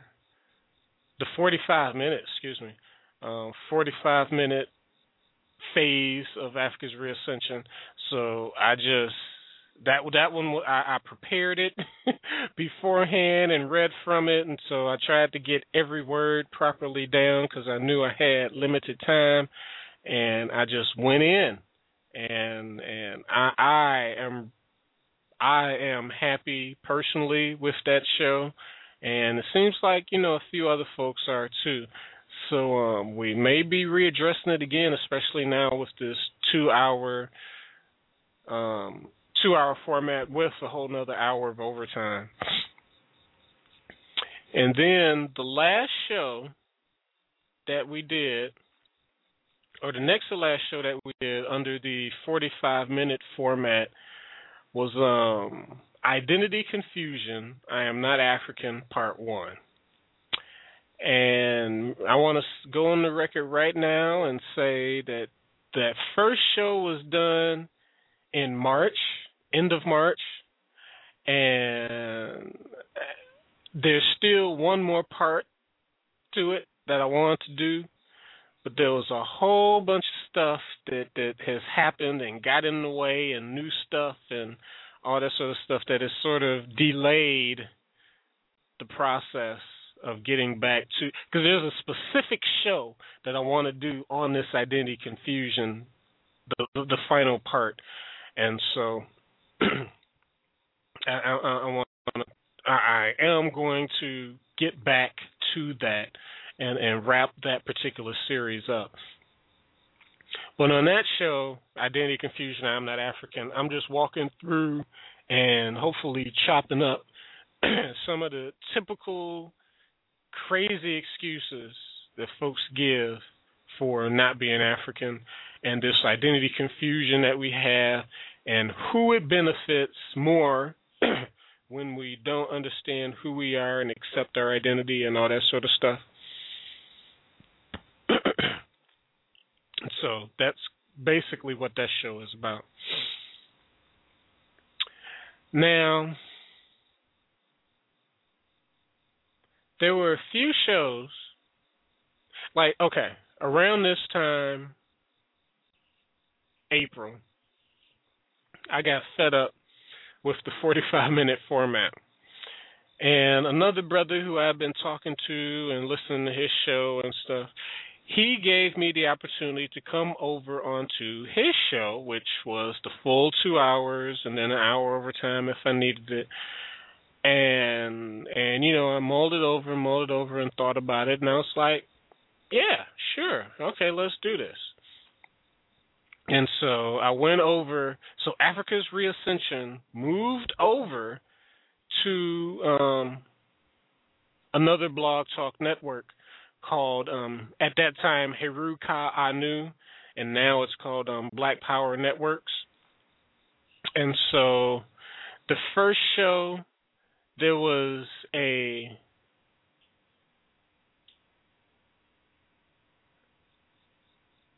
oh I'm um bugging on what the discussion was about. but we had a spillover discussion, so we did the two hours over there, and I could have did the hour overtime on there as well. But I was like, let me come back over to the original Afrika's ReAscention and use these 45 minutes over here, so you know can cross pollinate the audiences.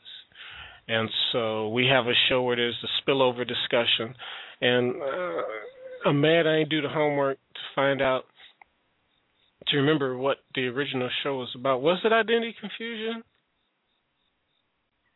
It may. It might have been. No. Oh, there we go. It was the Malcolm X book discussion. That was it.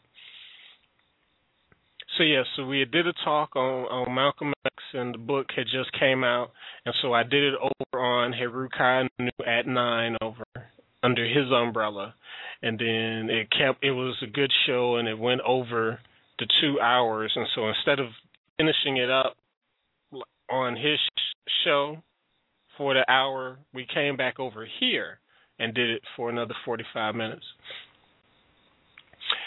And so that's the spillover discussion.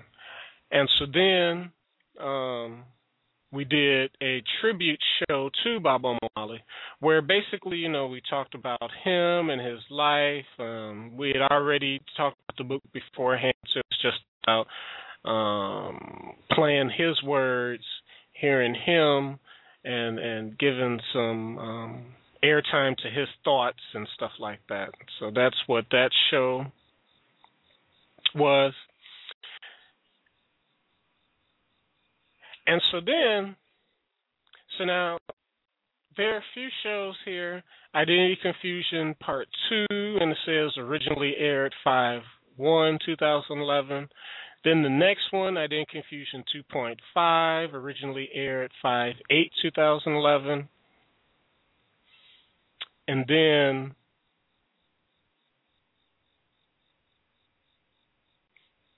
yeah. then those two shows there were four shows. I basically did about a month and a month month and a half of my shows over on Heru Ka Anu, now Black Power Network, um, under their format. And I'm gonna put it out there because hey, somewhere, like I said, about a month, month and a half, and he wanted to change the name. And he said he was going to change the name from his name, Heru Ka Anu, to Black Power Network. And so when he went and did that, he also changed the password. So I go in and, you know, I'm trying to set up, send some files, you know, and set up for the show and I noticed that the password has changed. And I'm like, hmm, okay, I ain't think nothing of it. You know, I drop old boy a text like, hey, what happened? You know, send me the new password or whatnot, and let's do this. I ain't hear nothing from him. Called him up, left a message, and then he responded back. I think he sent me a text or a voicemail or something that was like, yeah, you know, great show. You know, I, I need to talk to you for a minute, and you know, let's let's chop it up and talk. So, but within that message, he didn't give the new password. And so I'm like, so what we got to talk about is so important that I can't get access to the show. and and so I think I lost like one or two shows that way and so I was like, you know what? Screw this. And so what's that June 5th? That's the show that says the two hour Afrika's ReAscention starts now. That's when I went ahead and started paying for Blog Talk. And that's what we have now the two hour show with the hour overtime because of some weird circumstance with Heruka Anu and and changing up the name and needing to talk to me and not giving me the new password and all that sort of stuff. And I mean there's like no major hurt feelings, you know. He he's still a cool brother. Um I just wish he would have told me what the hell was going on. Um, I mean, this is sort of better anyway. Again, under my umbrella and all the archives and everything is all under one spot. Afrika's ReAscention versus folks going back and forth, back and forth. And so the shows that have parentheses, first aired this date or that date, was the shows that I did over there that I had brought over here so that all the archives could be in one spot. So all of my shows that I've done from over there are now over here as well. So Identity Confusion 2, 2.5, um, the original show of the book talk, and then you can then go see the spillover after that. And then um, there was a Identity Confusion 1.5 that we did, as well as um, there was some issues from a past week that I, I felt needed to be addressed more properly. And so that's where that shows are. So if you listen to those, hopefully they're not too disjointed and out of whack, but they were originally coming from when I was when we tried to make a partnership and I tried to go under somebody else's umbrella to get the two hour show and it just didn't work and so I just went decided to pay for it, and and that's what we have now.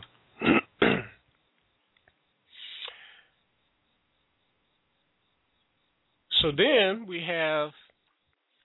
So the next one, what do you think of Farrakhan's recent anti-African talk? Now I will say that information came out that it wasn't recent. I guess somebody was digging in the archives and had recently found it but it wasn't anything that he had recently said. It even looks like it was something from the late 70s or early 80s. But basically, I had gotten a hold, a, a, a friend had sent me two clips, you know, pretty long clips of of, of Farrakhan just saying some of the most asinine things about Africa, African culture, natural hair, he called natural hair a disease catcher. I mean, I mean some very asinine, stupid, idiotic stuff. And one thing I like about the way I set that show up is I started it out with some clips from Baba Mawali, Malcolm X, who was, you know, one of Farrakhan's teachers. and and some and the the the the quote that I really love or the talk no, the quote within the talk where he says the success of the the secret to the success of the black Muslim movement was its emphasis on things African. That's a direct quote from Baba Mawali, Malcolm X. And so a person who sat under him and at least at one point, sort of, you know, spoke very highly of him, was taught by Malcolm Farrakhan to then say these things that he said about Africa, African culture, and African aesthetic was just so off-putting and asinine that that I had to do a show on it. It was that bad, and and we got quite a few downloads from it. and other folks in the blogosphere, you know, did shows about it too. But none of them did it the way that I did it, and so I would at least say, you know, get get the, the, the wide collection of shows that address the Farrakhan craziness. Um, this was around June 12th, June within that week, if you will. There were a few shows that talked about it, and and I listened to most of them. And again, the the way that I set the show up and did it, no one else did it. So I brought a little bit of something that was unique to the discussion, and so you may want to check that out. Um, and then, like um, Iya had requested, it, it, it had already been done on um, in May 16th was when I had the identity debate with um, with old boy, and so I went ahead and finally added that show into my archives. So again, everything every show that Kamau McCasey has done I'm sorry, Kamau McCasey Tahuti has done is now all here in one spot.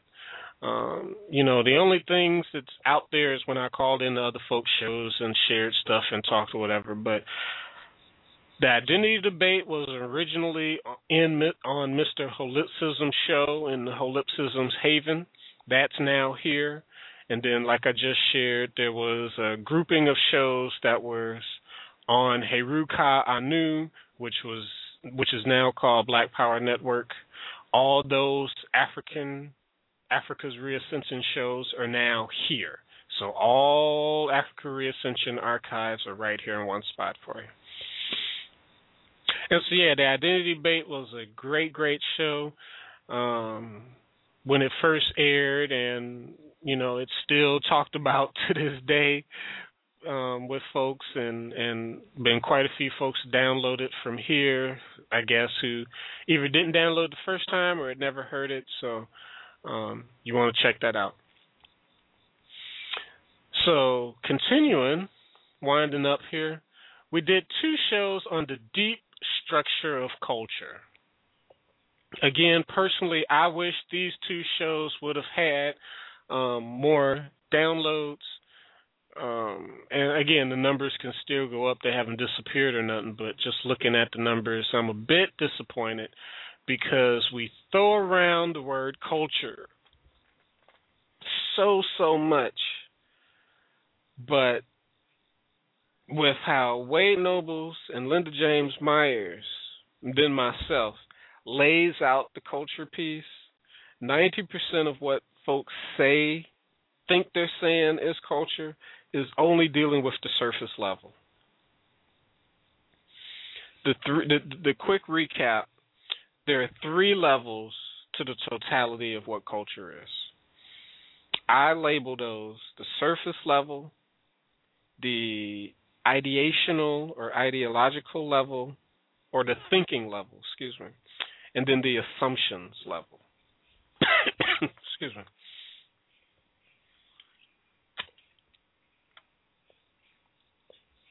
The surface level is at the top. Think of think of this understanding of culture going downward.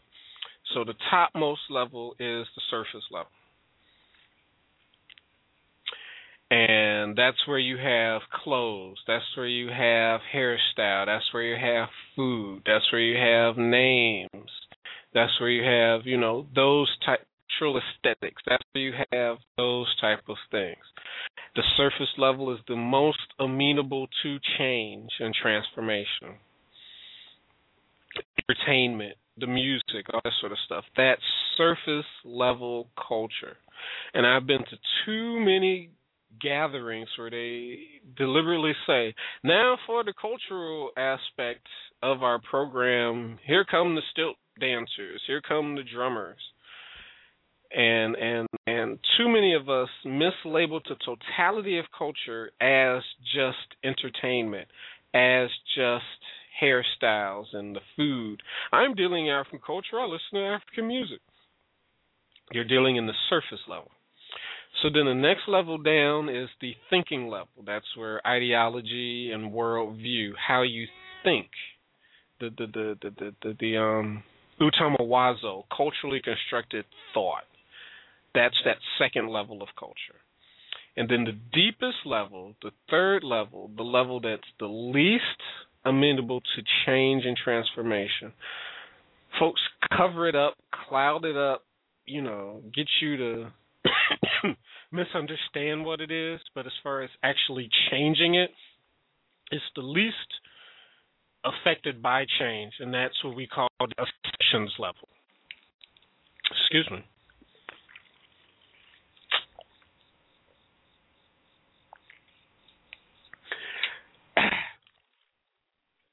That's where you have epistemology, how you know knowledge and deal with knowledge, cosmology, how you know and interact with the universe, axiology,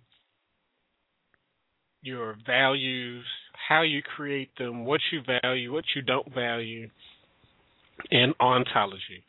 How you define reality, how you go about reality. What is reality? as far as within a definitional construct. that is the deepest level of culture. And it's on that level where we still, it's on that level where Africa shows herself within all of us almost every day, or at least once a week. But like Mama Marimba says, since we don't know where to look for our African retentions, we either don't think they exist or we just get caught up again in surface level retentions. But on that deepest level, the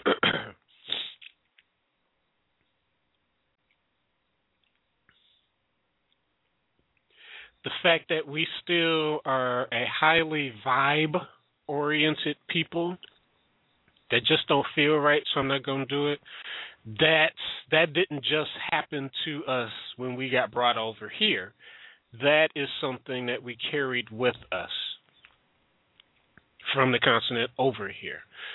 Um, and in that show, I go through some of the examples that that, that again Wade Nobles and Linda James Myers lays out. And if we can understand that deep the deep structure of culture, all three levels in its totality and understand it better, then then we have better tools to work with to move forward.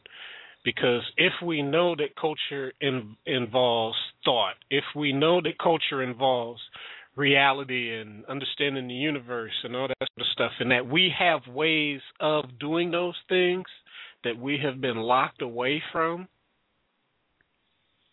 instead of just grabbing the clothes and grabbing the names and grabbing the African names, by understanding the deep structure of culture, we then quite logically will then start looking at grabbing the African philosophical thought, re-grabbing the African traditional rituals and how we look at and interact with the universe, re-grab those things on that deep cultural level. But we got to understand the depth of culture to be able to do it. And so those two shows um, laid it out. And what's interesting is that so the deep structure that was like that was two hours, and I think did some overtime.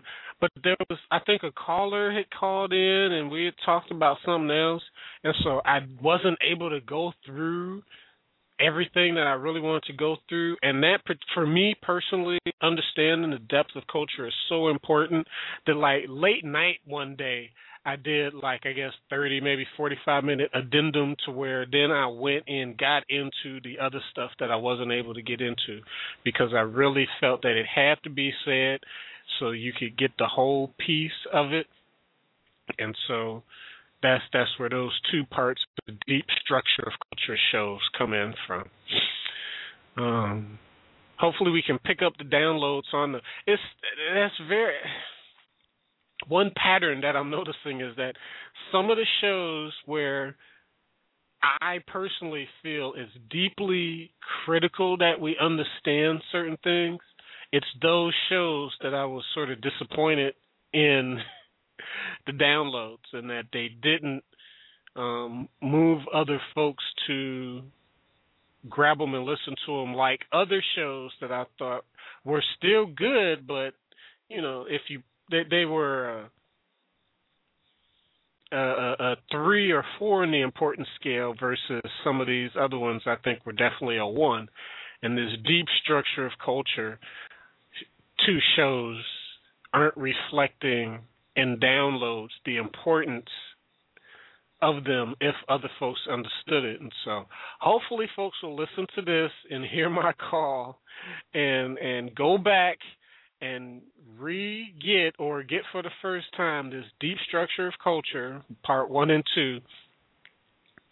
Go back and get the law of irreconcilable reality, part one and two. Um, and go back over this the re, the resistance to enslavement, all of those phases, because all of those downloads could pick up a bit more. It, what's interesting is it seemed like with the resistance to enslavement folks really got interested when I got over here to America, but dealing with the slave ships and dealing with us fighting in Africa, the downloads don't reflect the same type of interest, and that's sort of disappointing. Okay, so after the two deep structure of cultures, I went ahead. I think I knew I was going to be busy that week, so what I did is I put together.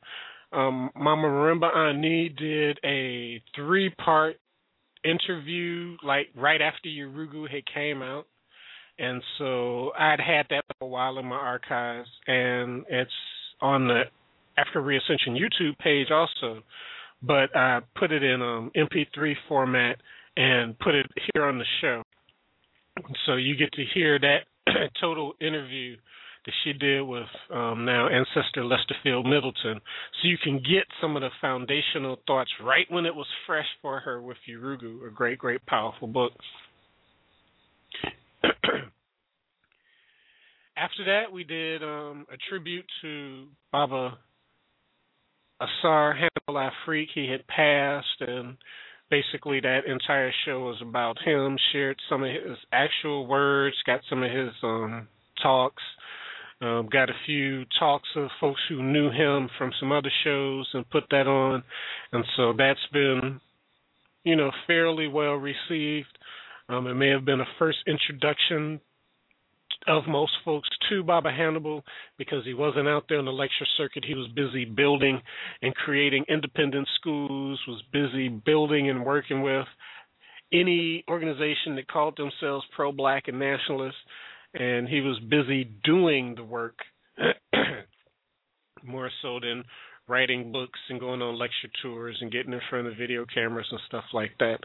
Um, but his legacy is definitely felt throughout all within um, the serious African centered community.